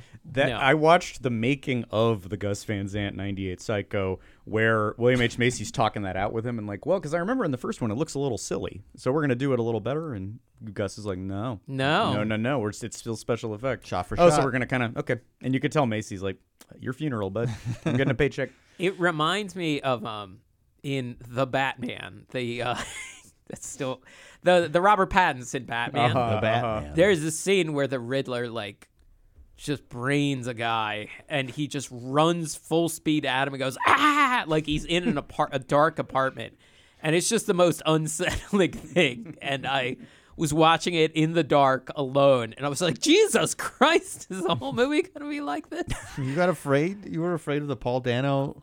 No he just does his guttural scream I'm trying to remember. I've seen it, but I can't remember what part you're talking about. I think about. it's the mayor. I think it's when he. I think uh, uh, Oh. the, the, he's watching the news, and then the Joker or the Riddler just silently appears behind him, and then runs full speed. oh, oh, I at remember him. that scene. Yeah. and it's terribly unsettling. Hmm. And that they don't do again in the movie. I don't think. in, the the, Batman. in the Batman. The Batman. Right. Yeah. um, modern modern uh, masterpieces, modern Hitchcock. I I liked it. Yeah, I don't- I was, it's it. very long, but Mm-hmm. I liked it. I, they try to do a lot of. It's a few movies. It's Mm. a few issues of a comic book. Um, so this thing, you're like, then you're kind of bouncing back and forth. Like you get a, it's a great, it's a classic early '90s Universal Mm-hmm. walk and talk. Hi, I'm Anthony Perkins. When we did this, we blah, blah, blah. He's very good. It's great to see him. He's in this very video. good. and nice to see him in sort of like you know uh, genteel Phil Hartman like Mm-hmm. uh, you know being that he's uh, iconically such a creep. Although he's like he has his own like charming. That's a mis- that's actually a mistake of the Vince Vaughn thing is that he's like uh, weird and ticky and uh, tugging his shoulder the whole time. And whereas like you could see how uh, Yeah. original Norman Bates would kind of lure you in. Yeah, because he's so like he seems wholesome and uh, innocent. Mm-hmm. That's what Yeah. the Norman Bates charm was. Had a hard life, Anthony Perkins. Put yeah. himself in conversion therapy. Whoa, I did not know that. He he was Oh, not no. Awful. He was gay. He he was actually Stephen Sondheim and him worked together. I think only one time, but he was kind of Sondheim's muse for a while, and they were very close. Oh. Um, but they made this movie called The Last of Sheila that I watched a few months ago, and it's awesome. It's like a who done it uh, uh, kind of movie, and it's got James Mason and like a very young Ian McShane. Like it's in the 1970s, and you're like, whoa. who, I was like, who is that? They're so familiar. I can't place it. And it fucking Ian McShane. Wow, wow. That's pretty Um, but yeah, Oh, Last movie. of Sheila. Check it out. That's cool. Great movie. Never seen it. Um, but yeah, he's like super like d- dapper Sherman, and you gotta like like the real guy playing the. Even though he was he passed away not long after this, Right. Just was speak of the sad life, uh, early tragic AIDS death. Um, but he fit this in, and uh, I like seeing this in the Hollywood version. They repurposed Yeah. this part, and this is where you get between him and the in studio crew who are going to recreate the shower scene for you. You get great, legit good, uh, like classic Universal factoids about this. fa- You get a little mini film school, which I liked as you know, but this Hitchcock stuff was gone by the time I was a tour guide, but it was always recommended as like, hey, if you get stuck by the psycho house, you can go into these mm. facts. And I like the classic facts. The blood was chocolate syrup. Uh, the like, well, this isn't a fact, but the joke that uh, the scene that drove thousands from the shower to sponge baths. Kills. Every old mm-hmm. VHS rip of this online, Yeah. that joke mm-hmm. kills. no, you're you could get stabbed doing a sponge bath too. It's that's not true, like yeah. that's- if it's Murder still in the get ya. tub, it's not the shower part of it. Yeah, you can was the- hide bl- razor blades in that sponge, you know? Oh God, oh, that's horrifying. Yeah, scary, Jason. Secret blade. Stop it. the twisted mind. The twisted- some minor- this seems like some twisted idea out of the asylum that is Blumhouse. But then you, uh, the the legit cool fact, and the, the probably the main thing they're demonstrating is that the knife never actually enters the skin uh, of Janet Leigh, and that this is all done. Uh, it's it's really left up to your imagination. You fill in the gaps. Um, and that's cool, and I think it's and it's cool that they take you through the angles and they recreate some of the angles because this is the epitome of like perfectly chosen whatever it is these 15 shots or whatever and what like what poetry they are and that mm-hmm. the only appeal of that 98 Gus Van Sant is like well it'll be interesting to see the shots again sure even though he put in weird that she there's like psychedelic shit when her Yeah. eyes kind of it's not good it's so not good It's, Yeah. it's like yeah, the same thing. That's the only appeal of when Weezer did the Africa cover. It's like we may as well hear the, the music again. I would, yeah, yeah. I think I would. I still like. I had more fun watching '98 Psycho than uh, than listening to. That's fair. I never made it all the way through. Uh, that's because that's sacrilege to me. Right, right. some It's good my- actors. my you got some good actors uh, uh, steering that ship. They do. It's You like- well, what you end up with is a scene. The very last scene has Philip Baker Hall and Robert Forster, greats who have passed Greats. on. You're like, wow, they filmed together, and they refilmed that shitty end scene where everything is over-explained to you, and it maybe uh-huh. only confuses things more. So mm-hmm. you're like, wow, is this the only time Forster and Philip Baker Hall were together? Was this crap? Hmm, that's a good question. At least Looked they it up. got I think that was yeah, At least yeah. they got one. But they're not Yeah. even really in the same shot. Even it's just. Uh, um. So, anyways, uh, like this demonstration, and then you, I did you guys find the trivia about the Janet Leigh in this show? Oh, Um, who played her? yeah, uh huh. No. we got a we got a picture. Jordan, do we have a photo of like a woman in you know Oh, we're looking at here wow, in in uh, skin colored shower Cheryl suits. Hines. Sh- uh, young Wow. Cheryl Hines, apparently fresh out of University of Central Florida. Oh, that's Jane's alma mater. Whoa, wow! And then went to went to work at Universal. And went, Front, yeah. also worked at That's the yeah. pipeline. Crazy. Yeah. Well, there you go. Well, she can look at uh, Cheryl Hines as the path to uh, from Central Florida to Universal Orlando Yeah. to. And then yeah, um, and then yeah, she's with an anti-vaxer. Are you are you now? Are you talking about Cheryl Hines' real life husband? Is that what you're referring am. to? Yeah. I've, I've kind of heard of Robert this. Kennedy. Yeah. Kennedy. yeah, yeah, Junior. yeah, yeah, yeah. Not the first. two. I mean, the first one might, you know, they might still be alive. You know, Well, that's a different thing. Yeah, they're all still alive. All of them. they're all, the alive. yeah, Kennedys all the are Kennedys alive.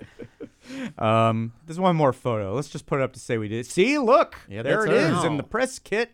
Uh, she said it was a bizarre job. You're taking showers uh, in f- fake nudity in So- front of so weird, tourists yeah. every, and then uh, like I couldn't find video of her doing it, but the other, it's a weird like little mini scene within all this. If you watch a video where like she's mad at the crew that is doing that has to recreate Psycho every day for some reason. She's like It's so complaining at unpleasant. him, and yeah, all it of that sucks. is. It's I was because good. I again I had not seen this in person, so I'm watching the video and he and Per- Anthony Perkins is there, and you're like he's hitting the right mood. It's a little scary, but it's a little informative. He nails it. It's good Yeah. to see. The music is good. Mm-hmm. Then it's like, hey, here comes the performers, and you're like, oh god. These Orlando guys in like shiny jackets, kind of like the Carl Wilson jacket I like, but it has the silhouette of Hitchcock on the back. Yeah. And like, yeah, I don't care that the the fake director and cameraman and fake Janet Leigh aren't getting along No. while doing yeah, this. and she's like, oh, "Why do you think I'm upset? Everyone's just going to be looking at me and saying Janet Leigh looks better."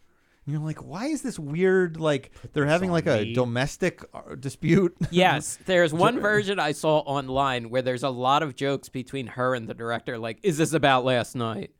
And then it's like, oh, it's cold in here, and he goes like, yeah, just like last night. And I'm like, this must be the chunk of lines where they said like, you can improvise, and that improv would go on to serve her well later in her mm-hmm. career. yeah, That's sure. where It's she not- learned. It's not necessarily the performer's fault. I'm sure No. that's sort of like the the directive they were given, but it's completely tonally off.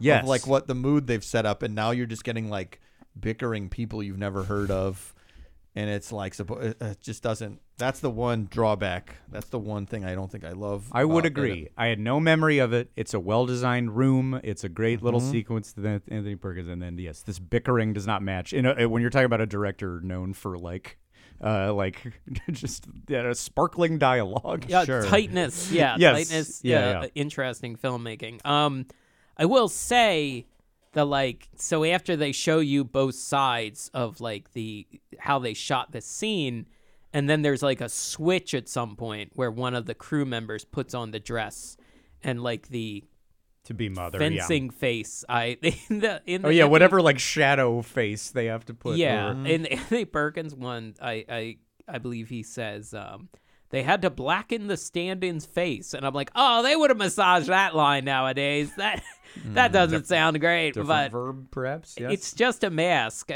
it- it's so like at some point they swap, and then that that mother starts like going after you, the it's director. that you think that the audience volunteer has lost it and is Yeah. starting to stab everybody and chase Yes. them around the set. But then there was a little fakeroo pull back of the curtain, and it was the director of this little two. show. Did a it's a great change. gag. That I think is totally correct. Mm-hmm. Well, that's Hitchcock. that's they're tr- they're already like feeling the it's the we've talked about how Universal's basically shifted almost completely around the like making of a movie and showing how it works, and we're just doing it now. You're just in it, and it doesn't matter. We're not going to Yeah, do it yeah. behind the scenes, but you can feel already there's a pull of like, well, we should give everybody, we should scare them more. Mm-hmm. Yeah, So they throw that in there in between. So it's a little you get a little bawdy. Oh, It's well, a little outrageous, you know. We are. There's a shower. Something happening. goes wrong. shout- yeah. a class, an early example of something is going wrong in this presentation. That's true. know? Yeah. Mm-hmm, Um. So, yeah, I, I this is like a, a superstar television. uh, Yeah. at MGM Studios a little bit where you get Yeah. the person up and then there's a little hi- there's hijinks and it's got a lot of the stunt show th- features of like fake person that you think is a person from the audience. And Yeah. kind of making the making a fool out of the like Yeah. even the reveal of like hey look your dad's dressed like an old lady now You're right, exactly. This is another one. Humiliate dad wins every time, and this was a hallmark dad of the '90s attractions. yeah Uh, yeah uh, no- Dear Penthouse Forum, I was cucked by the Universal Studios Florida resort destination. I was made to look a fool. Is there any? We've said it before. Is there any attraction now that is humiliating dad? That's all about hum. I don't think. I mean, other than like just Somewhere, the I Star bet. Tours or something, but not not specifically. The only thing you can do to humiliate him, I guess, is buy him like the grumpy shirt that says Yeah. like "I'm an asshole." I'm an a- grumpy asshole. I, less gotta get one of those Less now. I'm attractive allowed. grew. I got to get some of these shirts now. I realize now I can buy them and, and wear Oh, them proudly. finally full Yeah. dad shirts Like Do- the Donald, we've talked about this before. They sell dads the Donald shirt and Grumpy because they're both jerk characters who don't want to be at Disney World or Disneyland. uh-huh Yeah. So are you going to be me- able to like settle into that type you have there's hours of you on record saying that you like being at theme parks Well, I'll try. Maybe it'll feel too weird, and I'll have to remove the shirt and buy a different one. You have started drinking coffee in the last year. That's so you can get the grumpy, like, don't talk to me until I've had my morning coffee, you mm-hmm. know? okay? I'll do. I'll yeah, I'll do that one. start doing it you've got a whole new world of t-shirts ahead of you You gotta size it. up. You got to size up one or two sizes with those ones. They need to look like a fucking sail on a sailboat. those, those well, thick uh, grumpy. Hanes beefy tee, thick beefy tee, but Yeah. like two sizes too big. Yeah, why is Yeah. dad, dads are so humiliated in the theme park shows to have to wear a dress, but their t-shirts are big dresses. Mm, that's true. They don't even Already. put Yeah. it together. They don't even know. You're they have in all these one. Yeah. hang-ups. You A sh- changed one for another one. a shirt with like an angry looking stitch on it that says like my kids don't give me a minute's peace. Just a real. The the next step will be if they can customize. Put my children's names in this angry. Ohana means family. Family means uh, don't wake dad before 10 on the weekends. we need shirts that keep going to the back. There's more complaints on the. Here's some other gripes I got. The fire when my wife looks me in the eyes, the fire is gone from her vision.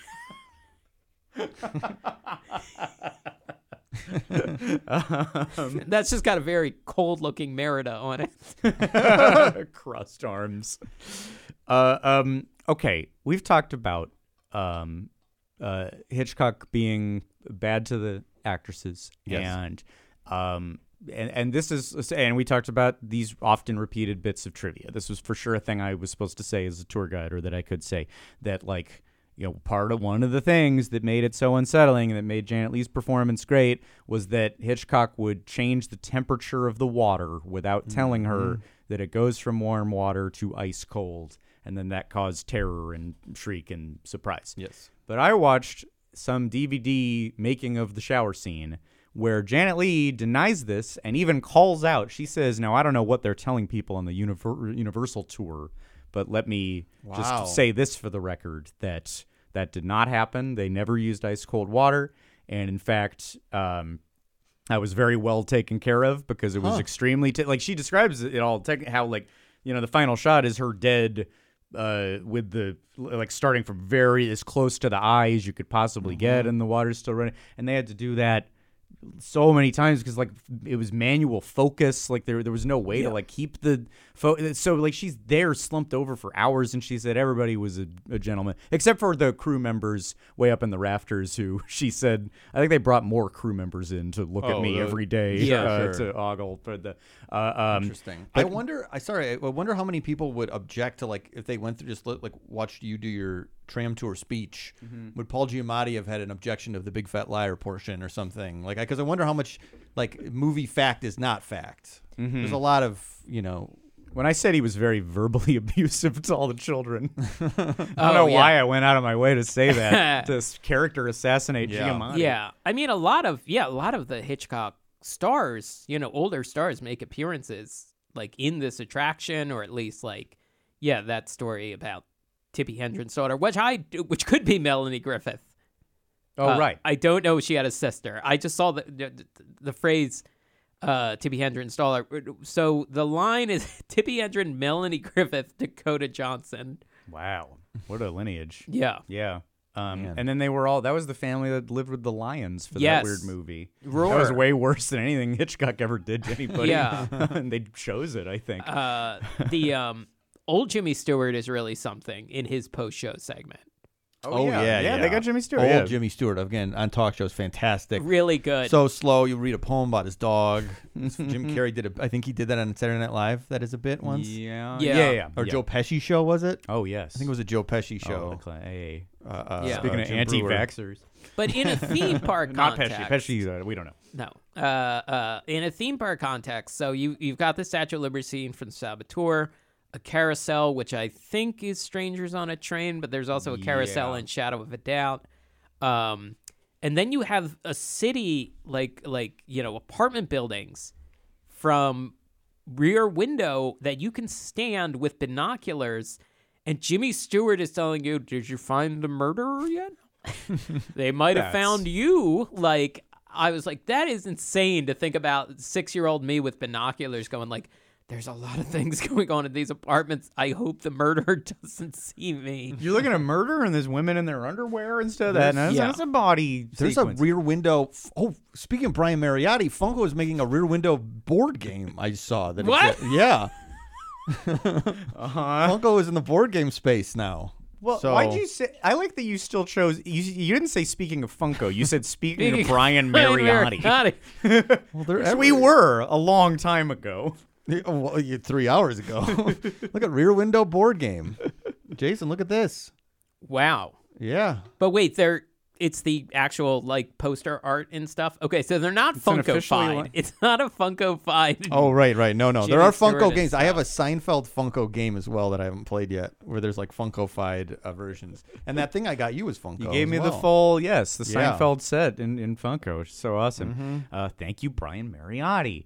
Um, I this last room I liked so much. I, I like this this crazy surreal, as with the opening uh, uh, collage or whatever. That here's like a bunch of like wow, there's Rear Window and a carousel and a big Statue of Liberty torch all in one space. Like that felt like being in Hitchcock's mind, where here's big icons from Mm-hmm. Yeah, uh, that's great. Yeah, yeah. That's almost like Batman.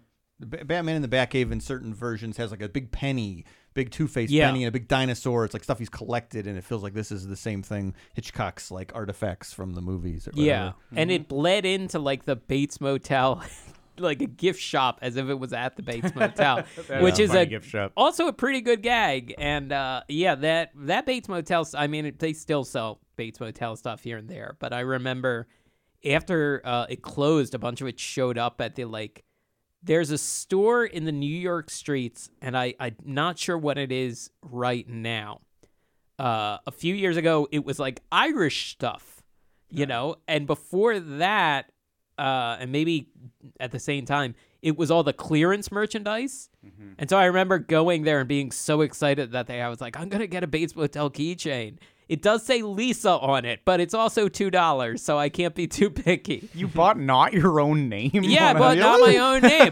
Yeah, I was a cool guy in high school. What do you want? Did you wear? It? Did you like show it off though? Because that is like ironic to not have. your yeah, own I name think on a that was part of it. That was a very funny gag for 17 year olds. Of like, look, I, I- got a keychain with someone else's name. I think it was two. I think it was rectangular, and I think he ends were metal and pointed. So I was like, this isn't practical as a keychain, but I'll keep it in my little souvenir I- box. When Kmart was going out of business, we went there every week, a couple times a week, and I remember I bought these like yellow sunglasses, and I was like, you know what I'm doing now? I'm wearing these every day, twenty four seven. Yeah. This is my thing now. And yours was the Lisa keychain. Lisa keychain. Uh, me and some friends were like walking through Sears ones. They had clearance like socks, like Mm-hmm. like uh teen socks, and one we were like, let's get matching Hottie Patrol socks. Oh wow, that's too baudy for That's- me. Hottie, so Hottie, Hottie Patrol, Patrol? socks, like Bates a Motel, Lisa, Bates Lisa, Motel keychain, Mhm. and you in yellow sunglasses. Everybody's in their best. I mean, we've got a couple of fucking quarterbacks right here, a couple of Brown Kings. Uh, that's no di- no no denying that. Look at this motherfucker. He can't Oh, even I say can't the even nine. say- Oh. fucked up. I'm sorry, everyone. No, this is gold for misspeaking. Uh, um, Classic misspeaking. there's one thing I want to go back to. I know we've been going forever, but I, I can't let the episode pass without bringing this up. This is back in the psycho sequence, and this is one of the things that um, uh, Anthony Perkins talks about, where he.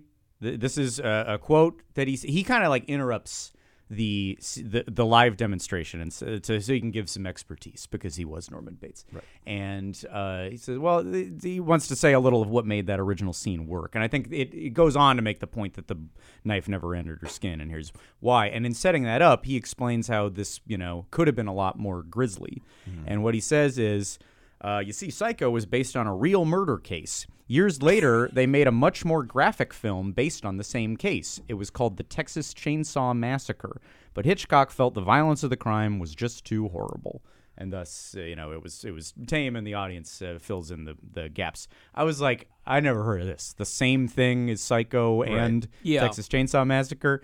Um, now, uh, so I'm like, all right, let me let me figure this out. And here's the the big crazy reveal. Uh, there's a fella named Ed Gein. Oh, Ed Gein, yeah. You know Ed Gein. Okay. I know Ed. Yeah. You know, fella, fella good fella. Uh, uh, the butcher of Plainfield, the Plainfield Ghoul. Sure. Um, I didn't know any of this. Uh, uh, that the same guy had. There's elements of Norman Bates in Psycho, Leatherface in Texas Chainsaw Massacre, and Buffalo Bill in Silence of the Lambs. Wow. Like real things pulled from this one got one man is all of these Wow. monster like Lon Chaney, but real. Every monster. Uh, um, now I'm going this. You, you, you've you've heard a little about Ed Gein. I'm sure that I didn't know any of this because this is not my area, true crime and stuff. I'm sure there is a podcast. There's probably a podcast that's all about Ed Gein. Well, I want to know what does Ryan Murphy have to say about Ed Gein? And uh, now I'm going to put a blindfold on and throw a dart at a dartboard, starring Adam Devine. Okay, Hey, okay. Ed Gein. All right. Netflix limited series produced by Ryan Murphy, starring Adam Devine. Money, please. I th- I think maybe I saw that there's something from an American Horror Story that's also Ed Gein. I'm inspired. sure. So Yeah. yeah, he might have he might have beat you to it. Uh, um, but just in in wrapping my head around Ed Gein, uh, th- I, okay, so the uh, middle of nowhere creepy house, incredibly like crazy crazy religious mother. Uh, sex is evil and women are instruments of the devil. This was instilled, and true, things yeah. don't get too crazy yet. Yeah, I was gonna say this is the way all three of us were raised. That's right, and we haven't killed anybody yet. No, we haven't done that. So this is, so far it's okay. Uh, but anyway, then he like he might have killed his own brother when they were younger because there was a fire and he went and told the police, "My brother, I lost him in the fire." And then they came to the fire and said, "Well, what happened?" He said, "Oh, he's right there." Like, well, why do you know now? Um, so maybe shadily killed his own brother, and then his mother died. He put the word "mother" on the tombstone, so that's real. Uh, and then, uh, so, so the, the fixation with mother and wanting to dress up like her, that's a real thing. Then you go to Texas Chainsaw Massacre, which I've never seen. I should see it. Uh, but I'm told that there's furniture made out of human skin and bones. Yes, I believe so. All right, so that's this guy. He did that. He made furniture out of skin and bones, and then uh, to bring Silence of the Lambs in, the uh, the woman suit, the skin suit. Right, right, right. That is him, and that's him trying to be his own mother. Isn't that weird? That Norman Bates and That Buffalo Bill, two of the crazy, and that like they just didn't go crazy enough. Like it wasn't just a wig. This guy fucking. And This uh, is, I like you're delivering this as if it's the same way where we're like, and you know, imagine you're Claude Coats. He was the guy on the Haunted Mansion who actually added some of the dark stuff, and he was also Snow White's Scary Adventure. And you're like, whoa, I didn't know. I only have one tone. I don't know how else to do it. I mean, I would have done it the same way. when I'm not tragedies saying I think it's funny. when tragedies befall me in my life, I'll be talking in the same tone. I'll be nervous laughing because I'm losing my I don't know Sure. what else to do. So I came out, and there was a screwdriver in each one of my tires. And I don't know who did it or who I've wronged. and fun fact, the manufacturer of the tires was uh, I yeah, just it's a Goodyear tires, but it's like you know an always ready screwdriver, and you know they're owned by the same parent company nowadays. I just I just I also want to add I just purchased a Leatherface NECA toy from Target for a friend of mine, and that's true. I did it a, a week and a half ago. Wow, So wow. Yes. So now you know the toy was inspired, and I would say, uh, wait, sorry, Brian Mariotti. yeah, Uh, Brian that's Mari- well that's Funko. okay, okay. Randy Falk is oh. NECA. Oh, sorry, NECA toy. Okay, NECA well, I'd say, yeah. well, I'll, you know, I'll I'll throw it out to uh, Brian or Randy. Randy. When is the when's the tribute to Ed Gein? We pay tribute to the to the the, the fictional monsters, but Yeah. what, where's Ed Gein's? Uh, I'm sure they're he- working. He, on wrote all. rights. Hitchcock didn't think of any of this shit. That's Ed true. Gein did it. Yeah. Right, right, right. Um, I Funko him. th- there was a thing that stuck out to me from this. re- Who is the um? Oh God, I forget. I I didn't write. Is it Shirley MacLaine is talking at some point? Yeah, in the Yes, post show, yeah, yeah. she describes a lot about the, the TV show. I the- the- yeah. I did she at some someone in the one of the narrations discusses that he's like, you know, and of course Hitchcock movies usually have a big ending or a plot twist or something, uh, or as Hitch would say, I I'm worried I got the word wrong. It's gotta end with a smacker. yes. and I was just like, I don't remember that one. That I forgot about. uh, 'cause I don't know. I've never heard. I heard. I saw the video, but I've never heard that. If Yeah. that somehow I I might have missed that part in the montage or missed that part in the post show, uh, because I feel like if I was a little kid, I was like, "Do you know that Hitchcock movies end with a smacker?" like I would have been really just insufferable talking about smackers. Um, that I mean, it's a good philosophy. We should incorporate that word. And if we're on the way out here, let me try to end with a smacker. Jordan, there's there's two videos that I haven't shown, and they have the same title except one's part one and part two. I think maybe skip. Oh, we already saw. Okay, uh, no, no reveal. Uh, uh, I was gonna see if we could surprise you guys with who's gonna. But let's. Uh, this is a smacker nonetheless. Yeah, still a Uh, smacker. uh, this is it, let, let's bring some more great kid. Now that we've tied together Buffalo Bill and Leatherface and Norman Bates, let's bring another character into it via a Universal Studios Florida promotional video from the late '80s, telling people what was going to be there. Mm-hmm. Uh, uh, let, let's just play and, and see how. This Good evening, fellow tourists. And I was at the top of these stairs that the second murder took place. Let, let's pause it because the listener can't doesn't Yeah. know what's going on. Oh, Uh, that's um, Sebastian Jackal actor Christopher Lloyd. you may know Star him of mainly Deadly Games. So on the character he played yeah. on UPN's Deadly Games, but he also played the character Doc Brown. And there's I don't think we've really talked about this that Doc Brown runs around and sees all the he travels to the future Mm-hmm. of 1990 to see all of the things that are going to be at Universal Florida, which brings him we we'll, we got to cover every bit of this, but he ends up face to face with all this, you know, crazy other iconography. But here he is snuck up into the Psycho House where Alfred Hitchcock is talking and explaining how he shot the scene, and then very strangely he says, "Master," which is I get what you're saying. He's a master filmmaker, but It's weird. Yeah. it doesn't feel like something Doc Brown would say. Master say. of Suspense. No. Why would yeah? Why wouldn't you just say the Master of Suspense? Master. yeah. I know. It's odd. Really weird. But then he we get a little more into the Doc Brown voice, I'd say, with what he says after this. of the of the well I What better than an analytical exegetical dissection of blood-curdling, nail-biting, heart-pounding, scary stuff than from this guy? Weird, weird little mini Doc Brown monologue about Yeah. why uh, Hitchcock's a great director. But then if you could pull up the other video, um, here's this is this is a smacker. Imagine just imagine watching. You think you're watching the end of Psycho, and then and then you get this. This is the scene where this is uh, Vera Miles right is walking up to uh, what she thinks is Norman Bates's mother.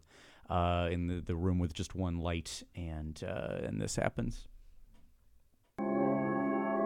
Mrs. Bates. and the chair turns around. but it's we know I it's know going to be a this is corpse, right? No. It's Doc. D- wait, stop. Pause it. Pause it. Doc. Doc Brown is Norman's mother. Yes. Yeah. Twist, but then further twist. Then it cuts to Doc Brown regular at the door watching this, and he gets scared. Right. So this is like a trippy. This is like Doc Brown's having a nightmare. He's seeing himself as Norman Bates' mother. Or he's he's messed with the time stream so much he's actually run into himself Oh, which we know he's not supposed to Which do. you're not supposed to do, which destroy they the do the space-time time in the movies, but you're Mhm. not supposed to do that. Yeah. Well, okay. So he's being cautious. If he's if you see yourself, get out of there. Yeah, because also he really probably doesn't know what the hell what happened here.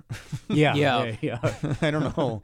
This What- where is beyond. I- This is more like a being John Malkovich, like some surreal. Why is my face on this? I don't know. Uh, there, there's a little tale more too. Then then some people come in and remove the the grandma or the the mother uh, Mm-hmm. prosthetics. Yeah, so uh, this is great. I think we did. I think we did a little of this on the uh, when we uh, fake Doc Brown episode, perhaps. Yeah. or a different, maybe a different one. But yes, this is such a weird. It also like isn't necessarily the character of Doc Brown. He seems to love the magic of the movies. like, oh well, well. Check this out. This is the the rest of this. He's Mm-hmm. Nothing more magical. Makeup. Cosmetic beautification. Wrong. Horrific mutation. The live horror makeup show where the secrets of horror unfold before your very eyes. Whoa, it's two attractions. Yep. This- yeah. Then he yeah. ties it to the horror makeup show, which we'll do down the road, maybe next year. Um, You know what? This is one where I would. We've said we've criticized this before, like on the Benicio del Toro opening of Guardians of the Galaxy: The Ride. This is maybe one where you don't you want him to like suggest that he's Doc Brown, but not be Doc Brown. Where it's like I'm Christopher, and like he's acting like a little like Doc Brown, but you don't want it in continuity because it doesn't make any sense that Doc Brown loves movies. movies. I don't movie know. Well, he loves Edison, and Edison But had a lot to do with invents- early movie technology. I I, forget what true. exactly, but no, he would love all of the. And the knife ever never actually entered his. have you seen Rope? It's all one shot, or so the magic of the movies would have you believe. I just I used the time machine to go back and see that first screening of the train coming right at you, so I could see a whole crowd go ah. Everyone jumped away. They thought All it was I've been proven wrong. You're right. It should be Doc Brown. Uh, uh, I just wish would there was movies, yeah. I wish he just had talked more about the movies he loves in the three Yeah. Back to the Future movies. I'm sure he will in Back to the Future four through six. As long- Sure. that will happen Mm-hmm. as soon as uh, uh, Zemeckis passed away, Sure. yeah. Um, or maybe I- honestly maybe before. We'll who knows? Anything's possible. I was kind of hoping eh, this that reminded me of another Universal video that we haven't done, but I feel like we have to do an episode on the John Forsythe souvenir video you could Oh, buy Oh, yes, for like Yes, yes, forty dollars, and I think there That's was a episode. Florida So one and a Hollywood one. So if you want to talk micro targeting, Yeah. Yeah, yeah, yeah, yeah. both. Oh god. Well, I would love to. I love those so much. Movies are the wizard's wand that I it's so I mean, we've brought it up in bits and pieces through, but yes, Uh-huh. let's do that soon for sure. But the um I was I checked that for interesting clips and can you imagine that how they addressed this was John Forsythe, who is an actor on Charlie's Angels by the way, who's uh, very uh I only know from Charlie's this. Angels. Um, uh, Farrah Fawcett's luminous hair. Uh, so I have the poster in my garage. What can I say? I'm a man. Um, could you dye it a little more platinum? um, I, I was gonna say, if you can imagine what uh, John Forsythe did in that video, as we've been doing the whole time, is walking up, turning profile, and saying, "Good evening." nice. You can't resist it. We couldn't resist it. No. We had to do it the whole time. Uh, and it's you know he made all these great movies, but what we're gonna know him for? this is what I'm saying. With like he's gonna feel like a theme park character in a hundred years. He goes, Who is that? Oh, he's a guy who said good evening, and he was Yeah. very rotund. Hey, That's the- all we'll know. It was like Shrek. Like Shrek after him. He's just this like- is I- the space Yeah. where the big bulbous characters live. The ogres, Shrek and Hitchcock. Psycho, Psycho, North by Northwest, Vertigo, one or two others might sustain, but then the perspective will be like, you know, who directed those the Good Evening guy. that guy. Really? I thought he was just from commercials. He made movies too. They're gonna look. He's gonna be deep faked before we know it, and he'll be in stuff again, and he'll be doing intros, and there'll be a new Alfred Hitchcock hour, Sure. Mm-hmm. or whatever it was. We How could far? get him on the show. We could get an AI Alfred Hitchcock saying like, sign the change.org petition to bring back For- Shrek 4D. Forever Dog's making acquisitions lately too. So Brett, Mm. if you're listening, could you acquire the deepfake rights to Alfred Hitchcock and have we have his like likeness rights, and we can do a podcast as him? Well, that'd be that'd be a big boost for Forever Dog. Yeah. Alfred Hitchcock presents the podcast. We'll do it. But you know, why do the deep? When if it's just audio, why do the deep fakery Well, we have video when you've got a here. yes? Oh yeah, true. You want maybe the whole thing, but if you need a little help filling in the voice, we got Mike. al- We got I'm Mike here. to do it. And I'm, I'm, it's a, it's, it's, oh, it's like 95 percent of there is what It's it is. pretty close. it's like a kind of an easy one to do. It's kind of a satisfying. Don't cut him down like that. Well, You're- no, you're- sorry, yeah, geez. but uh, e- difficult to master. The master of the master, Master. of suspense. I'll be, master. I'll be, I'll be, I'll mastered it by Tuesday. Oh, So. it's too late. The episode's done. Oh well, but when I do this podcast on Forever Dog, the official Alfred Hitchcock pa- podcast, Yeah. Is it really him? Did they reanimate? Did they dig him up from the grave like Ed Gein would do with his Yeah. bodies? No, no, no. Uh, it's it's a, a, a modern mimic named well, Mike Carlson. I'll wear his skin if we don't get the deepfake rights. If it's still around, I don't know that it's around. I Probably would not. have wanted that. Wear my Probably- skin. He's probably buried ten minutes from here. Probably. Let's go dig no, up wait. Alfred. I looked it up. He was buried at sea. what? Isn't that weird? Yeah, That is ashes at sea. Well, we got to get his ashes, put them back together, make Jason, a, get an ash sail. He loved making lifeboats so much. Jason, Jason, get your sailor boy outfit on. We're going out to sea. All right, Mike, get your giant T-shirt with uh, Stitch on it, looking pissed. All right, great. Don't send me on a on a recovering ashes mission until I've had my coffee. um, uh, Mike, you should do, say the last. You got to do the line. Uh, do it as as the man. Oh, oh, oh, oh, yeah. I was like, what is he talking about? Uh, you've you've survived. Podcast the ride. Right as Jordan pulls up a picture of a Hitchcock Funko Funko. Pop. Funko. It all ties together. It connects. The circle has been looped around too. Yeah. What's the word? Someone roast me for not saying the phrase correctly.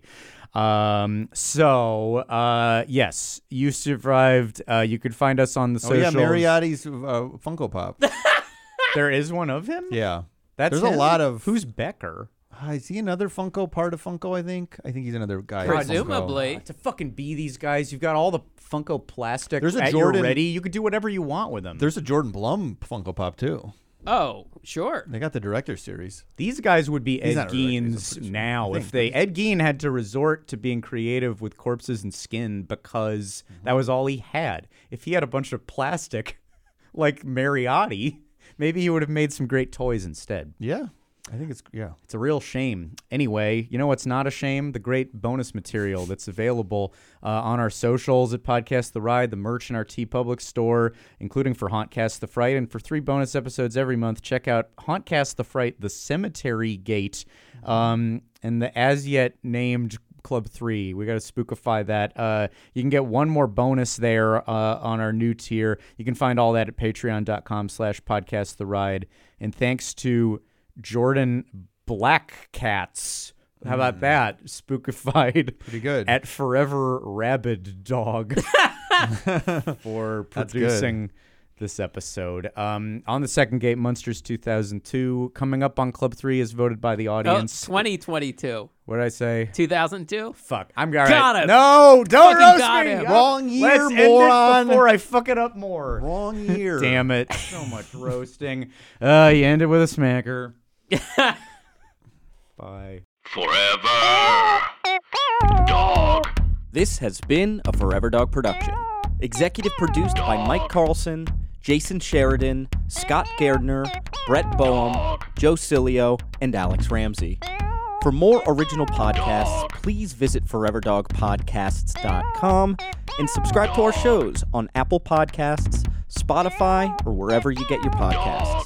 Keep up with the latest Forever Dog news by following us on Twitter and Instagram at Forever Dog Team and liking our page on Facebook.